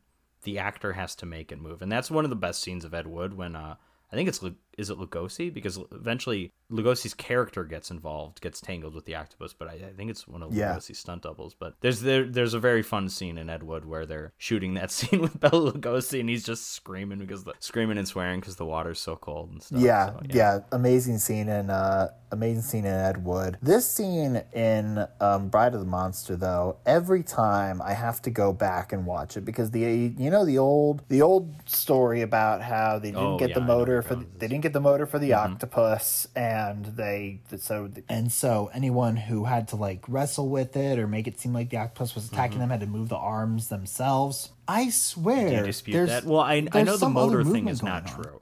The motor thing isn't true. Well, maybe not specifically the motor part, but according to the film Ed Wood, they just steal it from like a studio background. Oh backlot. yeah, that part That is fictionalized. Yeah, But no, I think there might be movement in this scene. In the other scenes, because there's at least one or two other oh, times Oh, yeah. the octopus has somebody. Yeah, we can get to a couple of There, them. it's very apparent that someone has to make it move, but. Yeah. That could be a, just a difference between the actor. You know, this actor isn't as good in this scene as, as this hunter guy is. could be. Yeah, this this hunter guy, there's definitely a lot more movement, and it's not believable because the head of the octopus No. isn't moving, but like the the legs look like they're moving of their own accord at least. Okay. I mean, it's it's no killer eye tentacles from Charles Band. Those are in Charles Band, David DeCoteau. If you want quality looking moving tentacles, Put I'll put that on top of my list for uh for tentacle uh action. don't watch it. It's basically a softcore porn. It's a terrible movie, but there's there's some quality tentacle props. It's David DeCoteau It's David- going on there. It's- Um, yeah. But Bride of the Monster going to this scene where the hunter is being killed, I find it hilarious how the guy has exactly one scream and it is repeated yeah, I was on to say that it's so minutes. repetitive because the scream itself is a fine scream, but we don't need to hear it forty times. and then my favorite part about this scene is how quickly the or not how quickly, but when the other hunter just gives up on him, he just like turns and like leaves. It's so like Yeah. Well, he doesn't. He Casual. Doesn't, he's about to turn and leave, and then he gets caught by Lobo. Well, yeah, yeah, but but he, you can almost like hear it in his mind. He's like, "Well, I tried." like you can, you're right. Lobo he used like his he used like his two shells on the octopus. And by the way, yes, by the way, can we just say the octopus is not a monster? Like no, Like it's what- it's a human it's ju- animal. it's just an human octopus. animal. It's it's a living animal. they don't even It's clarify a- it as being anything beyond an octopus. Like if there was like if I was living in this town, I wouldn't be like, "Oh, the monster that lives up by the old Willow's place." I'd be like, "Oh, the octopus that lives up there." It seems you ever heard to of this be octopus? reasonably large for octopi. I'm no octopus uh, octopus expert, and you know you can imagine like when they're doing the stock footage and it's just the octopus underwater, maybe they were like hoping that like okay we want to, you know like the um what's that uh, Ray Harryhausen movie? They're trying to get you to feel like it's a giant octopus, but then when we see someone in its clutches, it's it's maybe pretty big for an octopus, probably slightly bigger than they tend to be, but it's Yeah. not. It's like human size. It's not like yeah, But they just it's not never the size of a whale. like they don't even specify that in the dialogue. Like, oh, look at that giant octopus that we have. Right. Yeah, that's true. Uh, That- they just yeah. say this is the monster, and then you look at it, it's an octopus. Well, and also we learned that Vornoff is responsible for the Loch Ness monster. Like he created an actual monster. Couldn't he get something better than this? All the stock footage on hand, and that's that's the monster you go with. I I don't know. I can't say. Yeah. Well, I it's probably that's the prop they had, so they had to have the stock footage kind of match it. If I had to take a guess. Yeah, Because with with. B movies, you always wonder like uh, certain things. Okay, which came first? The premise or the prop? If it's or like you know like um if you have like a like Grizzly, the film we did earlier this season, it, which came first? The killer bear plot or that you had access to a, a trained bear? Which came first? Exactly. Exactly. You know, I so know. it's- it's I know. like I've that. come across like certain props or things or just whatever in my life, and been like, "Oh, I have access to this. I should make a movie around it." You know. Right. Uh, and God bless the people who do. I guess. I mean, if this is the result, I'm not. I'm not sure. I'm not sure. I'm not sure. I second that. But no, no. I mean, again, love this movie. So, and I will say, you said uh, you know Lobo sneaks up on this hunter, and I will say this is the sneakiest Lobo's been. There's like three or four times where Vornoff just delays. He's talking to a character, and he just like delays, and then Lobo is just like behind them, and he's there for like five seconds too long, and then he makes his move. this is the sneakiest Lobo is the entire movie. Good for him. He's got some level of stealth to him. Well, he's mute. That helps. He can't speak. Yeah. So after this exciting opening, we then get to kind of the boring scenes. This these are like the investigation scenes. These are the exposition scenes. But we do get kind of a fun little cast of characters, and re- really, it's just like one character who I kind Yeah. of enjoy. It's Captain Robbins, played by Harvey B. Dunn, who is he looked familiar, and I looked him up, and he's He's like a Mystery Science Theater 3000 legend. He's in like four or five movies they did. He's in, well, maybe just like three, but The Sinister Urge, which is that an is that connected to Ed Wood? Is that even a Mystery Science Theater film? It is. It was directed and co-produced by Ed Wood. That's okay. one I haven't seen, but it is yeah directed and uh, Okay. possibly written. And he's him. also in Teenagers from Outer Space, which I know is a Joel episode. yeah he's been Harvey B Yeah. Dunn was in a lot of B movies. I I can't Yeah, even remember he- which ones I've seen and which ones I haven't. Yeah. Oh, yeah. Those are probably the only ones I have seen. Teenagers from Outer Space is he the one that He's also in My Fair Lady. What? He's, he's an uncredited extra in My Fair Lady. Oh, okay. That's right I up there. believe that. right up there with uh, Coleman Francis. His last role was in Beyond the Valley of the Dolls. Well, that's actually fitting, though. Like That Harvey does B. fit Dunn him a little bit more. in a Best Picture winner doesn't make a lot of sense to me, but okay. Like Valley of the Dolls, you know, that's the type of movie that Coleman Francis would have made if if he had a bit more uh more of a budget and more talent maybe. I mean, his, his ambitions Although Russ Meyer, although the, the the main difference being Russ Meyer actually likes people, or at least their breasts. Well, yeah, that might be the only thing. Coleman Francis doesn't like anything or anybody. He likes Tor Johnson. That is true. BC Yucca true. Flats. Well, does he? Does he? Is what's? The, I guess I'm not up on my Coleman Francis. I, I don't. I don't know. Beast of Yucca Are Flats. his movies just Red- incredibly cynical? very? See the very David cynical, Cronenberg of the bleak. 1960s? If he, if he if he had a budget, I'm telling you, he would have been be like he would have been like and- uh, respected as an art filmmaker because his movies are so so cynical and just nothing Okay. but bleak people just ruining Okay. each other. And John Carradine's beautiful singing voice. Oh yeah, you know, God bless him for being the only person to have the balls to give John Carradine a theme song. Well, I thought Harvey B. Dunn was in more stuff, but now that I'm looking at it, you you know, you got My Fair Lady, but Bride of the Monster, Teenagers from Outer Space. He was also an extra in Sabrina too. I was just gonna say, well, he's yeah, uncredited party guest with Trey. Big A big year role. before Bride of the Monster, so you know Billy Wilder, Ed Wood, they're like just like one degree away from each other. That's that's amazing. Well, it's like you know, Brinke Stevens is in This Is Spinal Tap. I learned that the hard way because I lost a bet on that uh, on this podcast. Uh, she was also in. Uh, she, well, Psych, I guess Psycho two is not shocking, or was it Psycho three? I don't know. Brinke Stevens, a bunch of random like uncredited roles in like A movies, which is weird. I love finding people like that. There's I want to do an entire movie one day that's just about a Hollywood extra. I don't, I don't know what the story would be yet, but I want that to want it to happen one day. Well, speaking of not knowing where we're going with it, Yeah. neither does Ed Wood with Bride of the Monster, because this is we meet our characters. Harvey B. Dunn plays Captain Robbins, who's got a bird for no reason. This is trademark classic bad movie stuff is you always have like weird character quirks. I shouldn't say always, but oftentimes that, that are like never really explained. They're just there. And you wonder like is that just something the actor brought?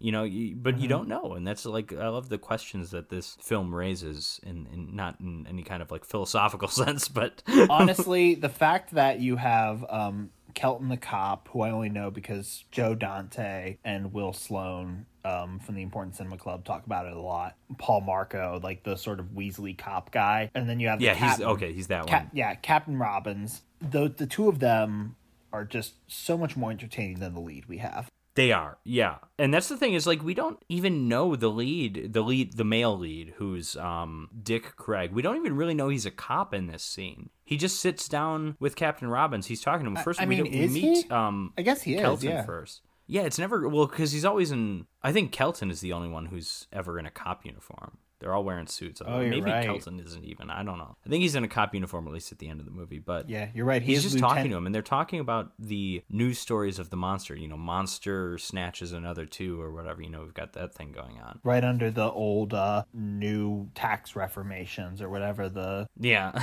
the, the one uh, fake newspaper that was in every movie. okay. I was going to say, well, you know, you you can't expect them to use lorem ipsum for this for the newspapers in this movie because they use that to write the script.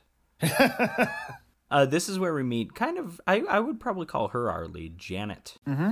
who is the fiance of Dick. She comes in, she's a journalist. She is upset with Dick because he's meeting. This is another thing where it doesn't. This makes you think he's not a cop because she's upset. Like, oh, I haven't been able to get a hold of you, and here you're meeting with Captain Robbins. Like, I thought I could trust you. It's like, but he's his boss. She's she's talking to him as if like he's like a rival journalist or something. Who I it's just weird because she's complaining about I don't know. It's just a weird. I mean, if. I can be honest, I don't think the script knows either. that's probably true. And you say Janet is the lead.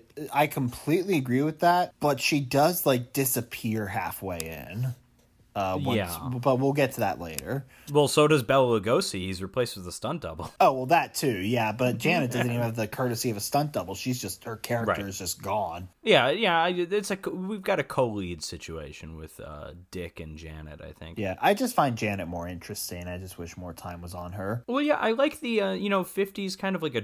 I mean, she's a businesswoman. It's not the right word. She's a journalist. I like there's like a drive to her character. Yeah, Like that's that's fun. You don't always see that in '50s movies. We were just complaining about a woman in the last movie. I mean, Yeah. rather the writing of a woman. Excuse me. I'm not just complaining complaining about oh, there's a a woman, woman in this Quatermass movie. experiment.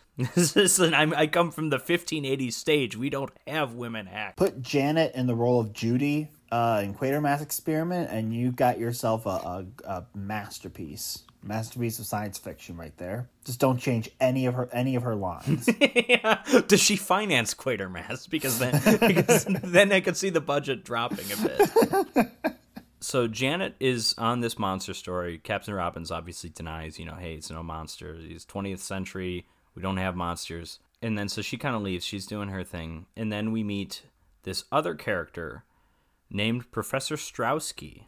He is from the they never say where he's from, but given his accent, I'm going to say he's from the border of, you know, where Alberta borders with Germany, Russia, and Poland.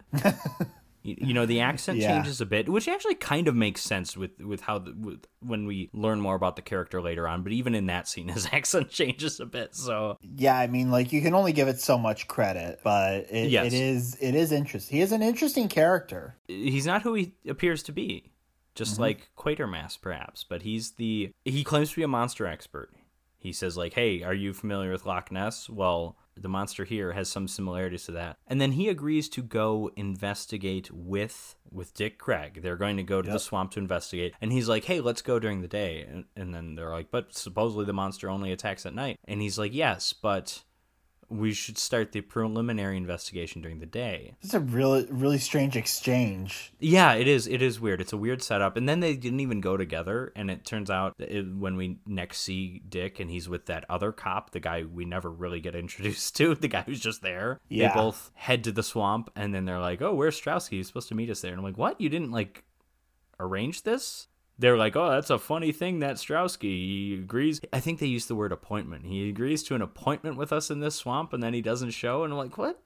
You, you couldn't have taken the same car together?" I mean, I mean, where Strowski's from out of town? Was he just staying at a hotel? Yeah, exactly. That's a good point. he said- own he car? specifically mentions a hotel. He does. He Ubered his way over there. But we are missing the scene. We are we're skipping the scene rather where Janet I guess gets in a car accident.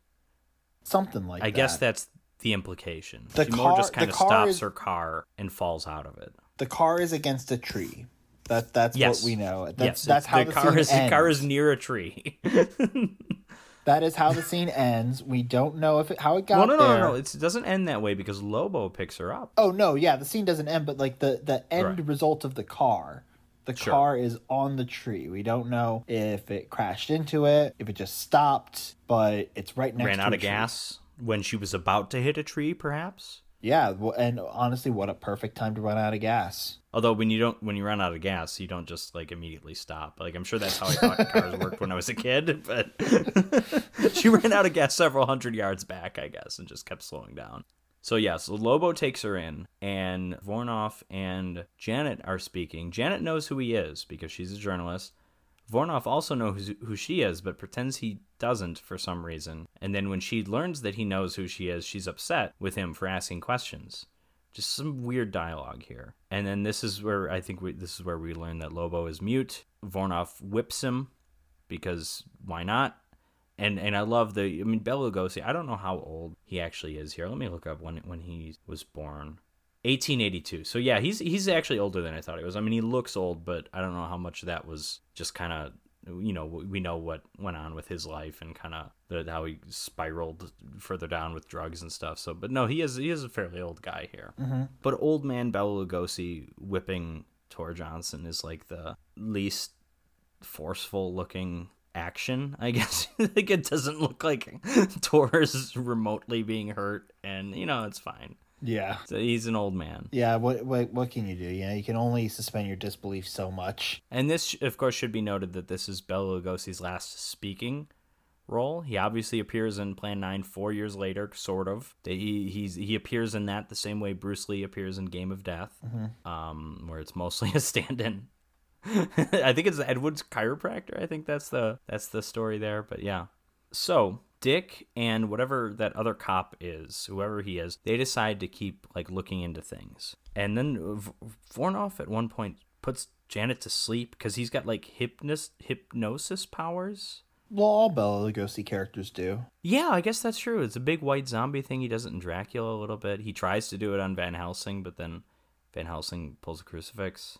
Yeah, it's, it's a Bela Lugosi tradition. Yeah, it's and Ed Wood. You know, it's almost like the the character of Doctor Vornoff is not like an original character, except for No, he like, is maybe his backstory scene. He, yeah, Yes. exactly. He is he is Ed Wood's love of mad scientist movies. Like, Yeah, just 100%. boiled down to with its a, pure essence. with very very loose lip service paid to the Cold War. Yeah. because it's implied maybe Yeah. he's from Russia. They never say what country, but they always say like your country, my country. Like they know the implication you can imagine is Russia. For whatever reason, they didn't say Russia or the Soviet Union, but I Yeah. think that the implication is Cold War or something. Well, there is the Cold War, but then there's also Professor Strowski who does vacillate between like you know like a German and like slightly more Eastern European accent. Yeah. and talking about his country, and Doctor Vornoff talks yeah, about the, making. most of that comes from Strowski. That's right. but then uh, Doctor Vornoff is like using Cold War lingo to uh, talk about creating a race of supermen. You know,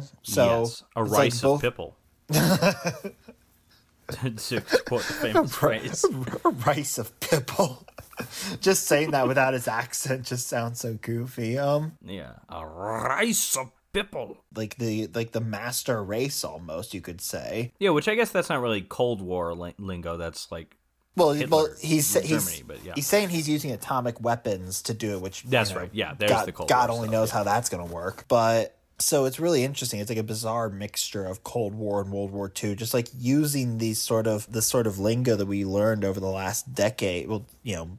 Being in the 1950s, you would have learned over the last Mm-hmm. decade to fuel some kind of social commentary?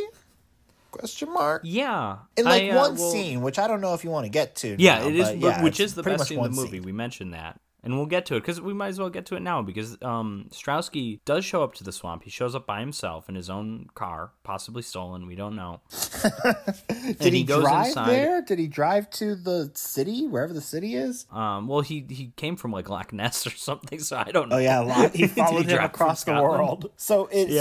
so uh, so before we get into the scene, uh, Doctor Okay. Vornoff is behind the Loch Ness monster. Is the the theory? Yes, right? that is confirmed. And what other monsters do they mention? Maybe I nothing forget. real. I mean, I know Loch Ness monster's not real, but you know what I mean. Like we know what it is. I think he said I I followed you from this place to this place to Loch Ness and now to here. I don't think he mentions any Well, he's like, I missed you. I'm in in Loch Ness. I missed you by a week. In somewhere else, I missed you by three days. In this other place, I missed you by a day. It's like there's a funny structure to how he says that. You expect there to be like another joke, like and and in this other place and. And in Fouke, Arkansas, I was there before you were, or something like that. There should be like a joke there. Yeah, absolutely. If if it, if it was a comedy, but you know, we're not necessarily dealing with comedy here unless it involves Officer Kelton or the captain with this weird bird. Well, the, the bird I don't even think is really supposed to be. It's just there. I I, I don't think the bird. I think the bird is just what it is. It's exactly Yeah. what do you think it is, which is it, something. I don't know. But yeah, Officer Kelton definitely a bit of a Barney Fife vibe. A lot of yes sir, no sir. That absolutely big time. We do Um, see him when he holds his gun. He has the shakiest gun in the West, just like the Don Knotts film title, which I've never seen, Mm-hmm. and I don't know if anyone has. But there is a Don Knotts sheriff western comedy called The Shakiest Gun in the West. Oh man, and man, if only Paul Marco started in that one. Don Knotts was a talent. I'll, I'll get. I, I, Oh, I no, yeah, absolutely. Don I- was Knotts being sar- a comedic actor. I was Right. being sarcastic there. right, Uh, Paul of Marco was not as talented as Don Knotts. I'm just saying. I think we can be, we can drop a joke where we can put Loretta King as Janet Lawton in Quatermass. I just don't think we need to diminish Don Knotts. That's all I'm saying. I'm a I'll, Don I'll keep the. I'll keep the Don Knotts slender for another time. All I right. guess. I guess. So back to the Strowski scene because Strowski meets with Vornoff and they know each other. Mm-hmm. Uh, they are colleagues or something from their home country, wherever that was, in Eastern Europe somewhere. Strowski, I assume, would be like a Polish name because it's spelled with an I. I think if it's spelled with a Y, it'd be like Ukrainian or Russian. Yeah. But I don't know. I'm not an expert on the Finno-Ugric languages. I can't get into this. Nor do I even know if Polish is a Finno-Ugric language. Well, I don't want to give Ed Wood that much credit either because I don't think he would know the difference between if something has That's an I well, or it hey, with a you Y. know, that's true. But He, hey, he, he was he was very he was a very intuitive writer, you know, like whatever You've came got to you've him. got a dude from the. Balkans here. Lugosi probably knew. That's He's, true. fr- he's from Hungary. Hungary. I almost said Hungary. that, Um, that is true. Uh, if if he cared enough, he could have corrected. I hate to say it, but Lugosi was probably just. I'd imagine Lugosi on the set is just. This is his heroin period. This is just not a pleasant set for him. You know. Yeah, I pretty feel bad much. for the guy. But let's get to his best scene, Mm-hmm. the Strowski scene. So he's so Strowski, whatever country Strowski's come from, their government shunned Vornoff and all of his like a, atomic experiments. They're like, okay, this is stupid. Your science is bad. And then Lugosi goes in this like monologue, which is actually again not really performed that well, but there's something dramatic about it. I think it's even just like when an actor gets to a certain age, there's just like so much. Just looking at their face can tell a lot of stories. You know, Yeah. it's like uh like listen, I'm not saying Cry Macho is a great movie or anything, but seeing that 98 year old Clint Eastwood kind of you know back in the saddle, there's just like something about that, you know? Yeah, so it's just like his face is there's just something about it and then like he's he's just able to communicate so well even when he's because he's doing kind of goofy faces in this scene like really exaggerated kind of like with his mouth and his eyes especially. And Lugosi was always about the eyes, going back to Dracula and those like creepy stares and everything. That was always his strength as an actor, I guess. You know, if you if you will. Yeah, well, I mean, it's good that Ed Wood doesn't cut to a close up here, like he has, like he does in some of the other scenes. Well, the well the close-ups are are very specific. Uh, the close-ups on Lugosi are very specific. They are to be inserted in place of the stunt double, basically. Yeah, pretty pretty much, and they they do not. So, they, do not right. work. No, no, absolutely. It doesn't look like he's on the same universe as that stunt double. you know, it's Exactly. just like the lighting is. I mean, it's not even a film in color, and I somehow feel like the color temperature is off in that scene. It's the old uh, mystery science theater gag. Is oh I'm oh I'm in another dimension ah. I think well because I did see this um, episode again on Mystery Science Theater after I watched the movie, and I don't know if it's in that scene. I think it might be with the octopus. The first time we see the octopus, but Tom Servo's like, "Folks, try and connect these two shots Oh, here," yeah. or something like that. Exactly. But yeah, this this Lugosi speech is like kind of neat. He's talking about how he was taken away from his home country, he was taken away from his family, and it's like kind of neat. And it's like, wow, I know how Dante felt when he got kicked out of Florence. It's great. I think it's the um the the sadness that begins it. You know, if it was just him being like Yeah. the mad, because he ends on a mad scientist note, saying like a race a race of people that will conquer the world. yes, exactly. Um, but so if it just end, if it was just at that speed the entire time, Mm-hmm. then it wouldn't work. But instead, it begins with that really sad Right. like home.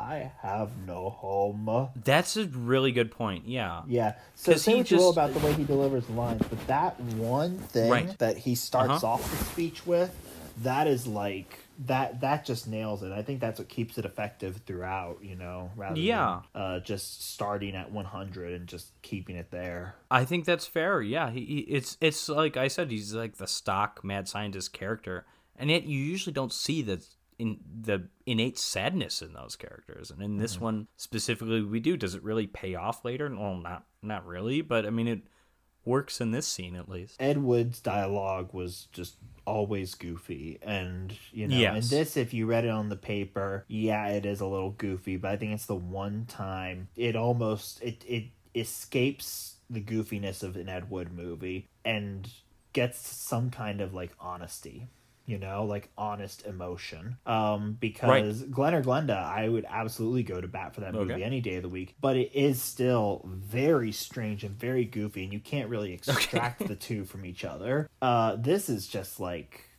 it, it is like real emotion in Bela Lugosi's face, you know, as as exaggerated as it is. I would say even you you mentioned the dialogue being goofy. I would say this is some of the least goofy dialogue we have. Some of the most is like just the back and forth kind of interactions and it's almost like inconsequential interactions of just like two people talking where it's not really about the plot so much. Like that's the really goofy stuff. Or Yeah, it's not in this movie, but like all of Criswell's dialogue is just like what? Who wrote this? Big time. You know, this is the this yeah, this is uh I don't want I don't know if I can say it's well written, but it's different. It's something different for sure. Well, it's it's a little it's it's I guess uh, cheesy is the wrong term. It's a little um a little hard boiled. Like the like Ed Wood's style is like just the John always Woo film.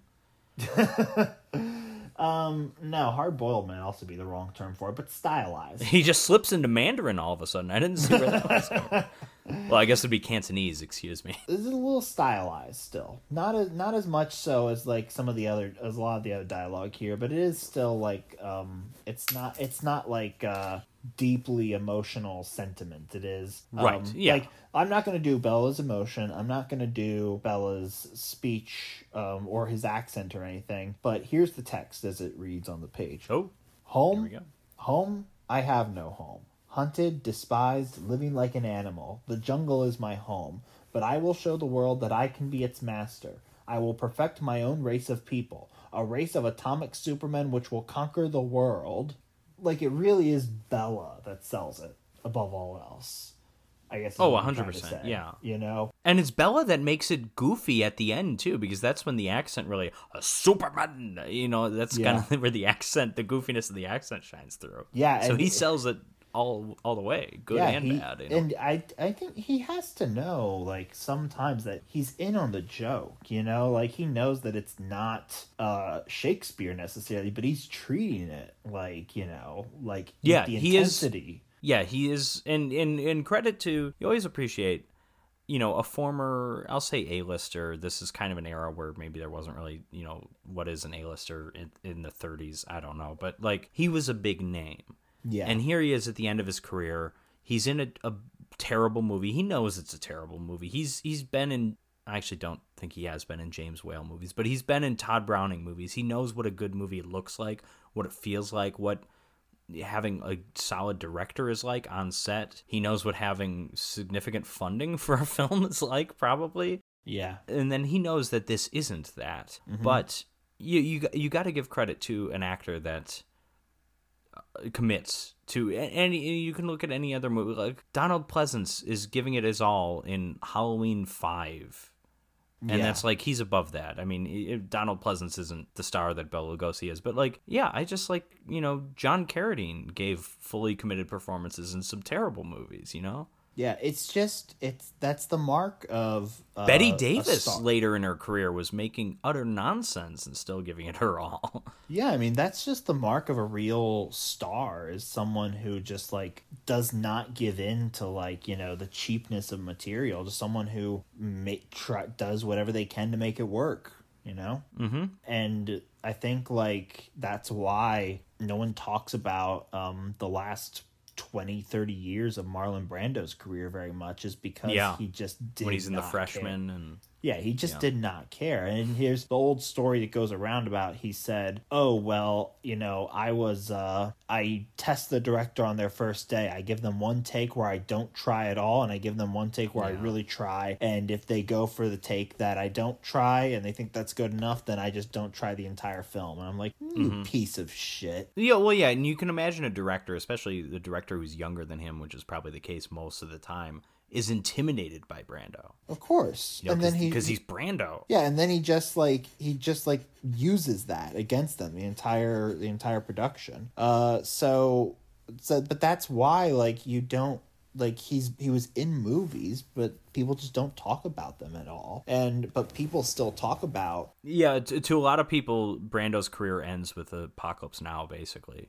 Yeah, and even then he like was already starting to like fade a lot. well, yeah, the- but but you at least had an egomaniacal director who fought back in that case. I think. yeah, thank God for that. Um I guess. but yeah. you had uh but yeah but Bela Lugosi, John Carradine, uh Bette Davis absolutely, but John Carradine even Betsy Palmer in Friday the Thirteenth. She's given it her all for a movie that she thought was utter shit. absolutely you know it's She the- just wanted a new car. That's the story. Got you know it's just i'm really happy that we have people like that or actors with that level of dignity you know because sometimes people Mm-hmm. will say people will say oh well you're in this shitty movie you're in this schlock movie right now you know that's that's got to be a major hit to your dignity no if they're able to like really try and give it their all i'd say that they succeeded beyond uh you know like if they didn't try at all Of course, yeah, absolutely. Although, I mean, some performances where, like, an actor isn't trying at all are really fun. But I mean, they're, they're- those are. I don't even want to say they're few and far between. But some of those, are, some of those are quite. But then again, I'll take a Bela Lugosi over a Bruce Willis any day. You, and you know, I, I have a feeling you know exactly exactly what I'm talking about. Pretty much Bruce Willis has not given a shit in decades. exactly even in movies like that he like Movies that are like written for him, he's just Yeah. "Ah, I don't care. It's a paycheck. Well, at this point, it's like almost any movie that you're going to have Bruce Willis in is written for him on some level, but he just does not Right. care at all. Unfortunately, the talent of the Strowski Lugosi scene does not last throughout the rest well of the even movie. even before the scene's done it gets incredibly goofy because this is our first lobo sneaking up on people where he's just there and he's just there he's just the there he's like before. Strowski's standing up lobo's right behind him he has no idea and Lugosi just has another line or two and then Strowski pulls out the gun and then lobo Lobo grabs him. It's like, oh man, that is that is bad. But we get another one of those scenes later, though. So Yeah. stay tuned, folks. But yeah, so and here at this point, it's kind of like I don't really know what's happening. At, at some point, the two cops, you know, Dick, uh, Dick Craig, right, and that other guy who's I don't know if we ever get his name. They there's call. someone there's someone in the credits named Mac, but that could be one of the hunters yeah, in the I did see beginning. That that's could probably Mac, but I don't know. They, they they call the bird captain at some point, Captain Robbins. Yeah. Like before you even like- said his name, you just said the bird captain. Well, because that's that's his character. He's got a bird for It's no defining reason. trait. Yeah, absolutely. Yeah. They call and say like, "Hey, we we Strowski didn't come with us." Well, first of all, he's like, "And now you get back and don't let Strowski out of your sight." But they mentioned that Strowski was never there. so I don't know. Does he think they're gonna find him again? I don't know. But I think they say something like, "Hey, we found Janet's car or something, and we're looking for her." Yeah. But I don't know where Mac goes, and we're calling him Mac. Whether or not that's Mac, I don't know. But eventually, eventually, Dick Craig sneaks into the house, or he doesn't sneak in. The door's just unlocked. He just goes in. But before that, we have again going back to I guess Janet's hypnotized now. She's dressed up as a bride.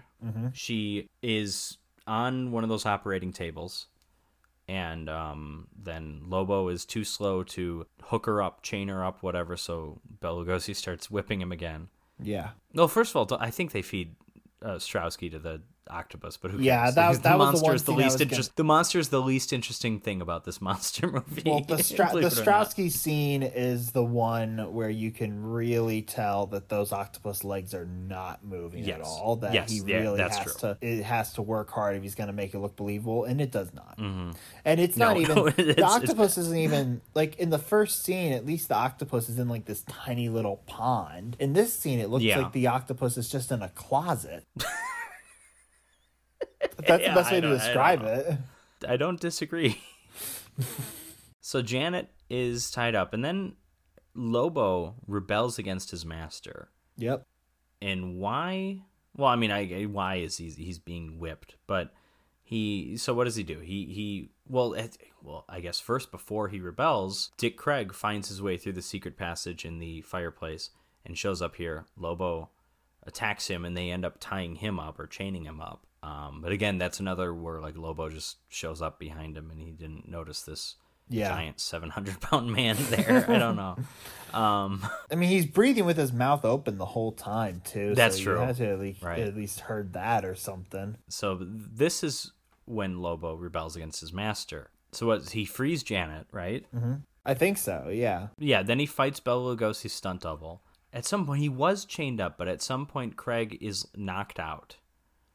Mm-hmm. And this entire scene, this entire Lobo versus Lugosi stunt double fight, the entire time Janet is just like hovering near the unconscious Dick Craig and just like she's just like watching the fight. There's there's no urgency to like get him up and get out of there. Even as machinery in the lab is like starting on fire and exploding and stuff like that. They're just like just like sitting back watching the movie, just like you or I, and it's great. It's it's uh, yeah. I love that moment. Yeah, it's just well, it's I mean, it's so many cutaways too. It's not if it was just like one and we, but yeah, it's it's it's like half the scene. It's just cutting back between those two things. But Lobo ties chains up Doctor Vornoff, and at this point, Vornoff w- with Janet was she, she was going to be his original, like I'm going to make this person a Superman, Superwoman, I Supergirl. guess. I guess it's not like completely clear, but yeah. Yeah, it's not that clear, but this he says something like that. But then Lobo does this to Lobo, who we've been led to believe is just this this brute who doesn't understand anything. Yeah. like Um, ape is able to figure out how to get the machinery work, and then works works the uh, works the the uh, the the he works the experiment on um, Lugosi. Lobo will create so his then- own race of people. Right, his, his Lobo's race of people, and then um then the, the, so they fight after that. Excuse me, I'm, I'm sorry, I'm getting mixed up. But they fight after Uh, that. honestly, everything is a blur for me in this around this part of the movie. At this point, yes. Once we get to the stunt, once we get to stunt double territory, it's just like none of this matters. It's like what's going on. Nothing matches Although I will up. say one of, of the matters. Lugosi had two stunt doubles for this movie, or two two not so much stunt doubles, they just stand-ins, whatever they'd call Really? call Yeah. them. And one of them is the guy who was also his double for Frankenstein meets the Wolfman, Oh, which wow. we back in October, Jim and I did a commentary track for that on our Patreon, and I was thinking like. I'm like, some of these scenes has to be a stunt double, but at the same time, what a pain in the ass for to to make a stunt double. Like if I'm making a movie and Bela Lugosi has to sit a couple hours in the makeup chair, I'm saying, hey, you're doing all your own stunts because we're not we're not taking the time to do this for a stunt double, right? Oh, but I apparently they had completely a stunt agree. for that. I completely agree, but So- at the same time, like, dear God, like you're only paying the man a thousand dollars. What? yeah. How much? Well, how and it much should be can noted, you really get out of him? and and at this point, I mean, there's the stunt double. Once we get stunt double versus Lobo fight, the stunt double is a good foot taller than Bela Lugosi. Oh yeah, big at least I would say. But to be fair, this is after the the Superman Rice of Pipple experiment has happened, so maybe it's made him taller. You know, I'm I'm Mm-hmm. willing to accept that, but I'm just saying like it's a very obvious double. But it's a fun fight. He like breaks some glass over Tor Johnson's head, and um, Janet and well, no, Janet does not get away. Janet gets picked up by Lobo. Oh no, which one does she get? No, she gets picked up by Bela Lugosi because Lobo probably dies in the fire. Apparently, he comes back for the sequel, which I haven't seen, but but you know we're led to believe Lobo's Well, dead. it's it's a loose sequel. You know, they always say Okay. it's a sequel, but it's it's really just. It like- is Ed Wood though, right? Yeah, it's Ed Wood. It's just Okay. like the same ca- the same characters, like a couple of characters appear, but it's not like they're saying, "Oh, this is just like that one time with Doctor Vornoff and all that." Stuff. Okay, stuff, so you it's know? it's it's the Hobgoblins two of the Ed Wood uh, filmography, probably. assuming that I That's what I've been led to believe is what Hobgoblins two is. It's the same characters, but no real continuity. I've avoided Hobgoblins two to this date, but uh, well, one day I- it one only day came out like it. a few years ago, right? I mean, yeah, yeah. No, don't don't get me wrong. I have not seen Hobgoblins two. I've barely made it through Hobgoblins one, although I've probably seen it like five times at this point. It's awful. Anyways, back to a movie that's actually better than Hobgoblins, and I'm not. That kidding. is true. That is So, better than Hobgoblins. Bela Lugosi's stunt double picks up Janet, and they leave. Craig gets Craig finds the other cops, which at this point includes Captain Robbins, who is without his bird, and it includes what was that guy's name? The Barney Fife guy. uh, Kelton. Kelton, yeah. So Kelton and Kelton's about to shoot Bela Lugosi as he's carrying Janet, and Craig is like, "No, no, no! Like you idiot! He's he's carrying her." So they they eventually he I guess sets her down or maybe drops her or something. then then everyone starts shooting at him. And these this is these are the famous Bela Lugosi close up cutaways, which are among the worst looking shots I've ever seen in a motion picture. well, because it's like Lugosi very clearly doesn't know what he's doing as an actor. No. Like they they probably just said make a face. Yeah, like we're gonna just gonna get this shot of you walking this way, and uh, yeah, but maybe, but he's maybe- supposed to be reacting to like he's being shot, I think. But he's really just making like goofy faces. yeah, just say like be, be menacing or something. I don't know. Yeah, yeah, that was the one direction. I'm, I'm willing to bet. be be menacing, be scary, be scary. Ninety five year old Bela Lugosi, pull it off. Be scary Listen, and we'll cut around it to make it really really impressive. And Right, uh, it and does so not work one bit. It's just awful, and uh, I mean that's why it's wonderful. And then the boulder goes after him. and- remember and the get- boulder? The famous boulder from earlier in the movie Was this earlier in the movie? no it does it's not it just shows up Well, why, why did you have to say? uh, we're not even sure we're in the same location as earlier in the movie. I mean, we, Exactly. this needs to But be set up. but it's a boulder like Uh, the- yeah, the bowl and the boulder, the way it's just sitting there, it's like very clearly a prop. It's like, oh, I wonder if that's going to roll down the hill. it's just like these things don't just show up out of nowhere you just all of a I sudden mean- you have a boulder there it's so Yeah, It's, it's it just adds to like just how confusing and baffling the last ten minutes of this movie is. right. And when I do enjoy the close up of Bela Lugosi as the boulder hits him, which obviously the boulder's not hitting him, but Bela Lugosi just kind of like leans back with like a terrified face on his expression, and that's that's the boulder running him over. And if I'm not mistaken, I could be wrong, but I want to say in the shot we get of like the boulder actually kind of hitting the actor, or maybe not quite hitting him, but Yeah. the stunt double like moves forward and Lugosi moves back, so completely not matching shots. I would need to check that Great out stuff. because at that point, I'm I could be mistaken. Mistaken, but yeah, nothing is matching. So I mean, maybe you know, is it that much better if he doesn't do that? Probably not. But then, speaking of nothing matching or nothing making sense, Bela Lugosi's stunt double ends up in the cradle of the octopus. I guess somehow. So, somehow The boulder pushed him there? The, the boulder, the boulder that Boulder, we all know and love, which was not in the vicinity of this lake or pond or swamp, whatever it is. yeah, it just pushes into the pond that the pond And that is connected to the stock to footage. If someone could lay out the geography of this uh, whole area here, that would be great. Oh yeah, they say like the interior geography of like the Overlook Hotel is intentionally confusing. Listen, you have not seen an Ed Wood film. this feels like it has to be intentional, and it's not. It's just bad filmmaking, but that's what's fantastic about it. Yeah, But we haven't even gotten to the most confusing part of the scene because there's an atomic bomb explosion.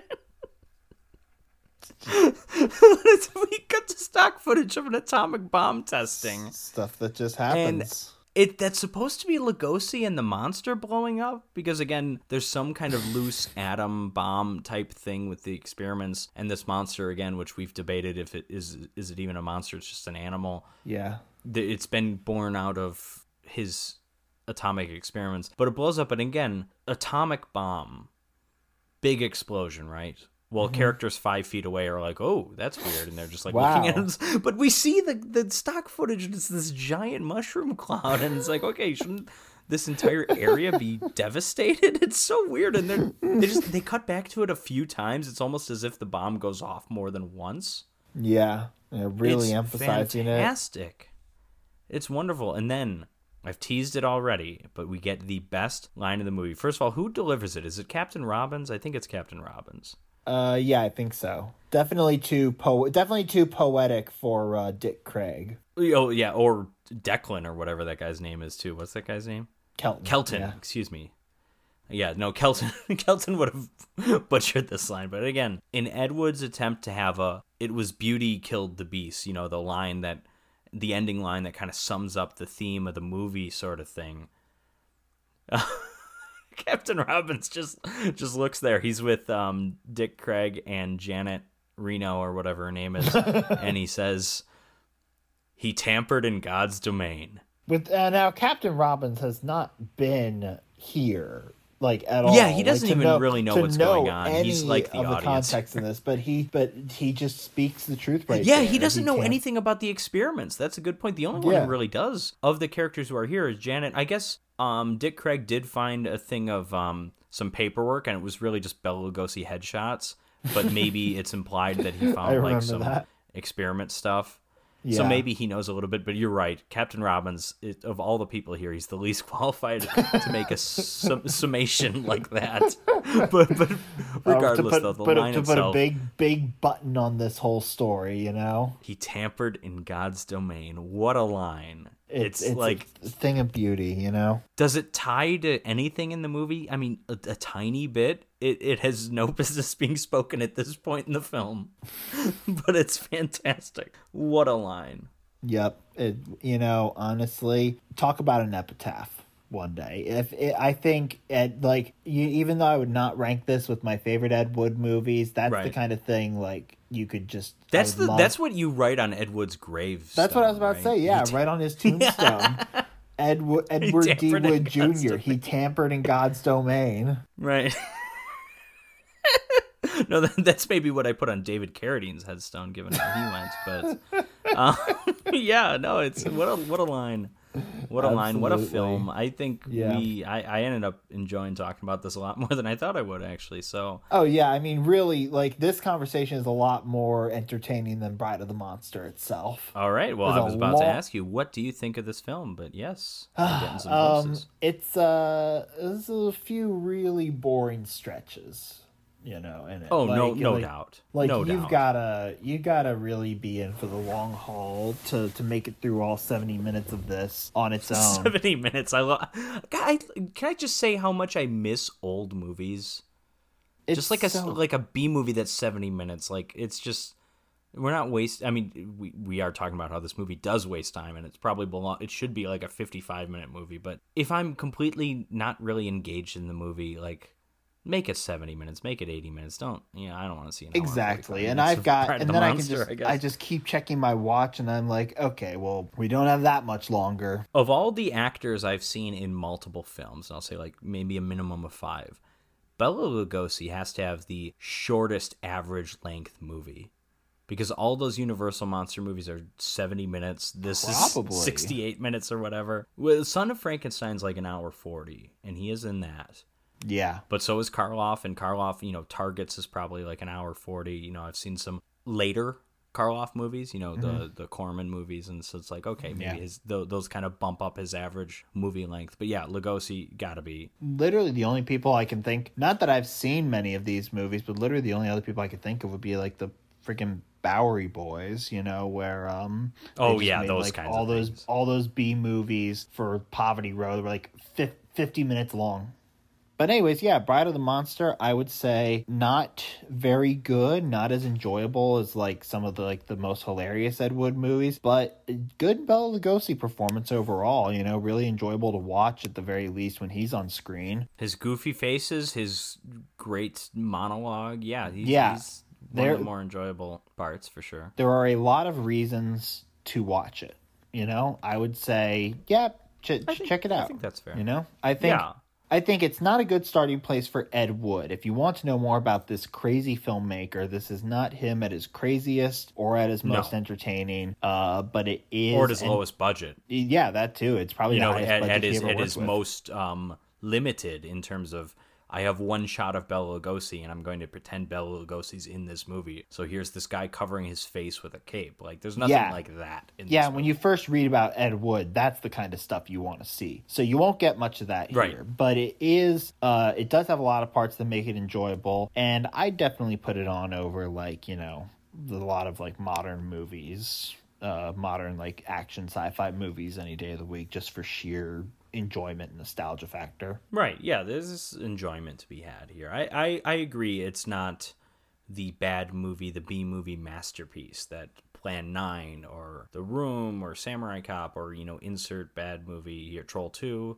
Mm-hmm. It's not that. It's an entertaining Yeah. bad movie. It's an entertaining B movie. You see little glimpses of the complete ineptitude of Ed Wood, but it, it's a lot of the, like the B movie staples, like the shots not matching, the poor integration of stock footage.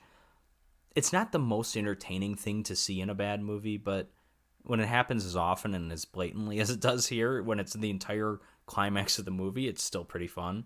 Yeah, the climax of the movie is just it's it's worth the price of admission alone just to be completely baffled by. Um and I think it is interesting that it's not as technically inept or strange as Ed Wood's other movies and that almost makes it more Yeah. boring because like it almost fe- the more it feels like a real movie, the more or the more it feels like a n- Yeah. normal movie, it starts And to- again, I'm only comparing it to Plan 9, but it is definitely more of a normal. Like it feels more like a like a, you know, the 50 sci-fi monster movies you'd see. It's just a worse version of that. Plan 9 is kind of its own thing. Yeah, exactly. It's it's its own beast completely. And but Ed Wood is just in general like, you know, it's it's not filled with a bunch of this famous stuff you go to Ed Wood for, but it's The falling it's, tombstones, all that stuff. it's it's pretty fun. Pretty fun on its own level. Just fast forward through some of the, you know, interminable cop scenes. Yeah, I, mean, I, I I will say the dialogue is funnier and goofier than than I remembered the, from my because it's been a while since I've seen an Ed Wood movie of any kind. Yeah. and again, really, I've only seen the two. Well, maybe a couple other ones I don't really remember, but yeah, mm-hmm. it's I, that's how I, I agree with you. It's it's it's good. It's it's you're right. It's not the best. If you want to know who Ed Wood as a filmmaker and if he was the worst filmmaker ever, which you know I think for a long time that was just accepted as gospel, but you know not there's not so many. true. Yeah. Well, I mean, Jesus Franco, I, I'd have to mention him. I, I think I've seen something he was referred to as like the European Ed Wood or something at one point. I'm like, eh, it's probably pretty accurate. Yeah. There's so many others. There's so many others I'm sure I'm not even aware of. Exactly. Yeah. But no, yeah, this isn't the best example of his distinct lack of talents, but it is a solid example. Yeah, pretty much. And if you're in the mood for, you know, sort of like a goofy old sci-fi movie, you could do a lot worse. Oh, sure. Yeah, this is more entertaining than Robot Monster. Robot Monster is just walking around in the desert in Yep. a goofy gorilla suit. That's all that movie is. Absolutely. Well, I mean that that suit does go a long way. That's true. That that's It, it never stops being fascinating. The fact that you're That's watching true. a guy in a gorilla That suit with true. a Maybe diving that isn't the helmet best on. example. So, which of these two movies do you prefer? Like, which did you find more entertaining? Well, I don't know if it was too obvious from the way I talked, but I definitely prefer Quatermass Experiment. Okay. Uh, to to the two of them, uh, just as as and I'm the kind of guy who would not. I'm the kind of guy who wouldn't really separate good movies from quote unquote bad movies. If I get enjoyment okay. out of it, that is definitely something that is a huge factor for me. Uh, no matter okay. if that enjoyment might be unintentional on the original part right. of the filmmaker. But Bride of the Monster doesn't do it for me as much as a lot of other bad movies do. Uh, and Quatermass is just really solid storytelling all around. Yes. So so I'm I'm 100% behind Quatermass here. I agree with you, and and I kind of am one to distinguish between what I enjoy for it being good and what I enjoy for it being bad, with the exception of Sleepaway Camp, which breaks my brain because it's both simultaneously. Yeah. Um, that having been said, like I nine times out of ten, a good bad movie, like a bad movie that I just really enjoy, versus a good movie that I enjoy, I'm usually going to take the good movie, especially uh, unless the exception being if the bad movie is like one of the all-time great bad movies. Yeah. Um, or if you know, and even then, it might take like a me not to love the good movie. And in this case, I don't love Quatermass. I think it is a very good movie. Mm-hmm. But yeah, I, I got to go with Quatermass. For me, it's kind of close though because Bride of the Monster that last scene does a lot to kind of save it, to kind of redeem it, I should say. That last just, scene, the, the, line alone, he tampered in God's domain. It's just like you don't even know who this guy was.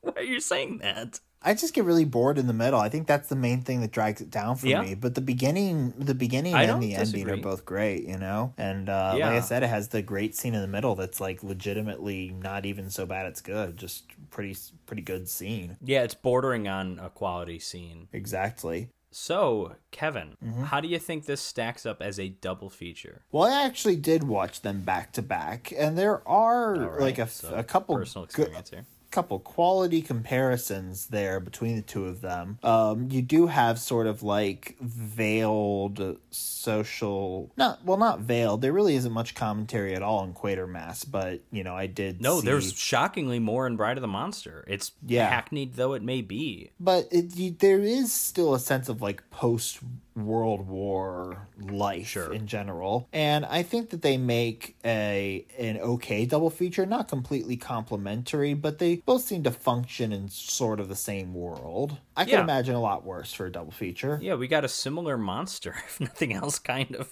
That's true. Well, yeah, that's true. You got like a, a weird sort of blob creature with a lot of like really long arms, and then you got an actual octopus. That's just yeah. pretty much an octopus. Yeah, I believe this is a very good double feature, and I'm going to focus really on one aspect. And I've, I've heard people, maybe people who aren't the biggest fans of like 50s sci fi monster movies, and because a lot of those are very good. Mm-hmm. But I've heard people say, like, again, even what you said just now, like, they're worse directors than Ed Wood. Yeah, there are. But I think, like, I've heard some people argue that, like, Ed Wood wasn't even that much worse than, like, your average 50s sci fi monster horror movie. And it's like, and I think those people, when they say stuff like that, really do a disservice to something like Quatermass, which is a genuinely very good movie by today's standards. It's you know, um, so so I think this is an interesting like you see the A movie and the B movie kind of from in this case literally the same year.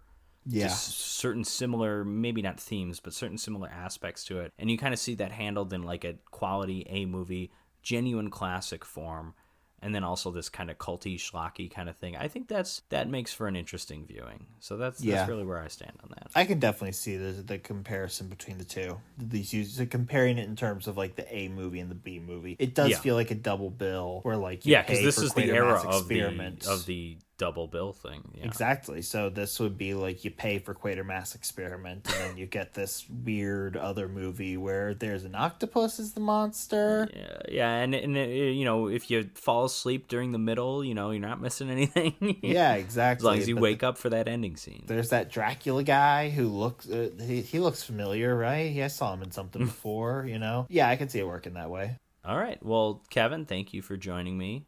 And, of course. Um, listeners, thank you for joining us.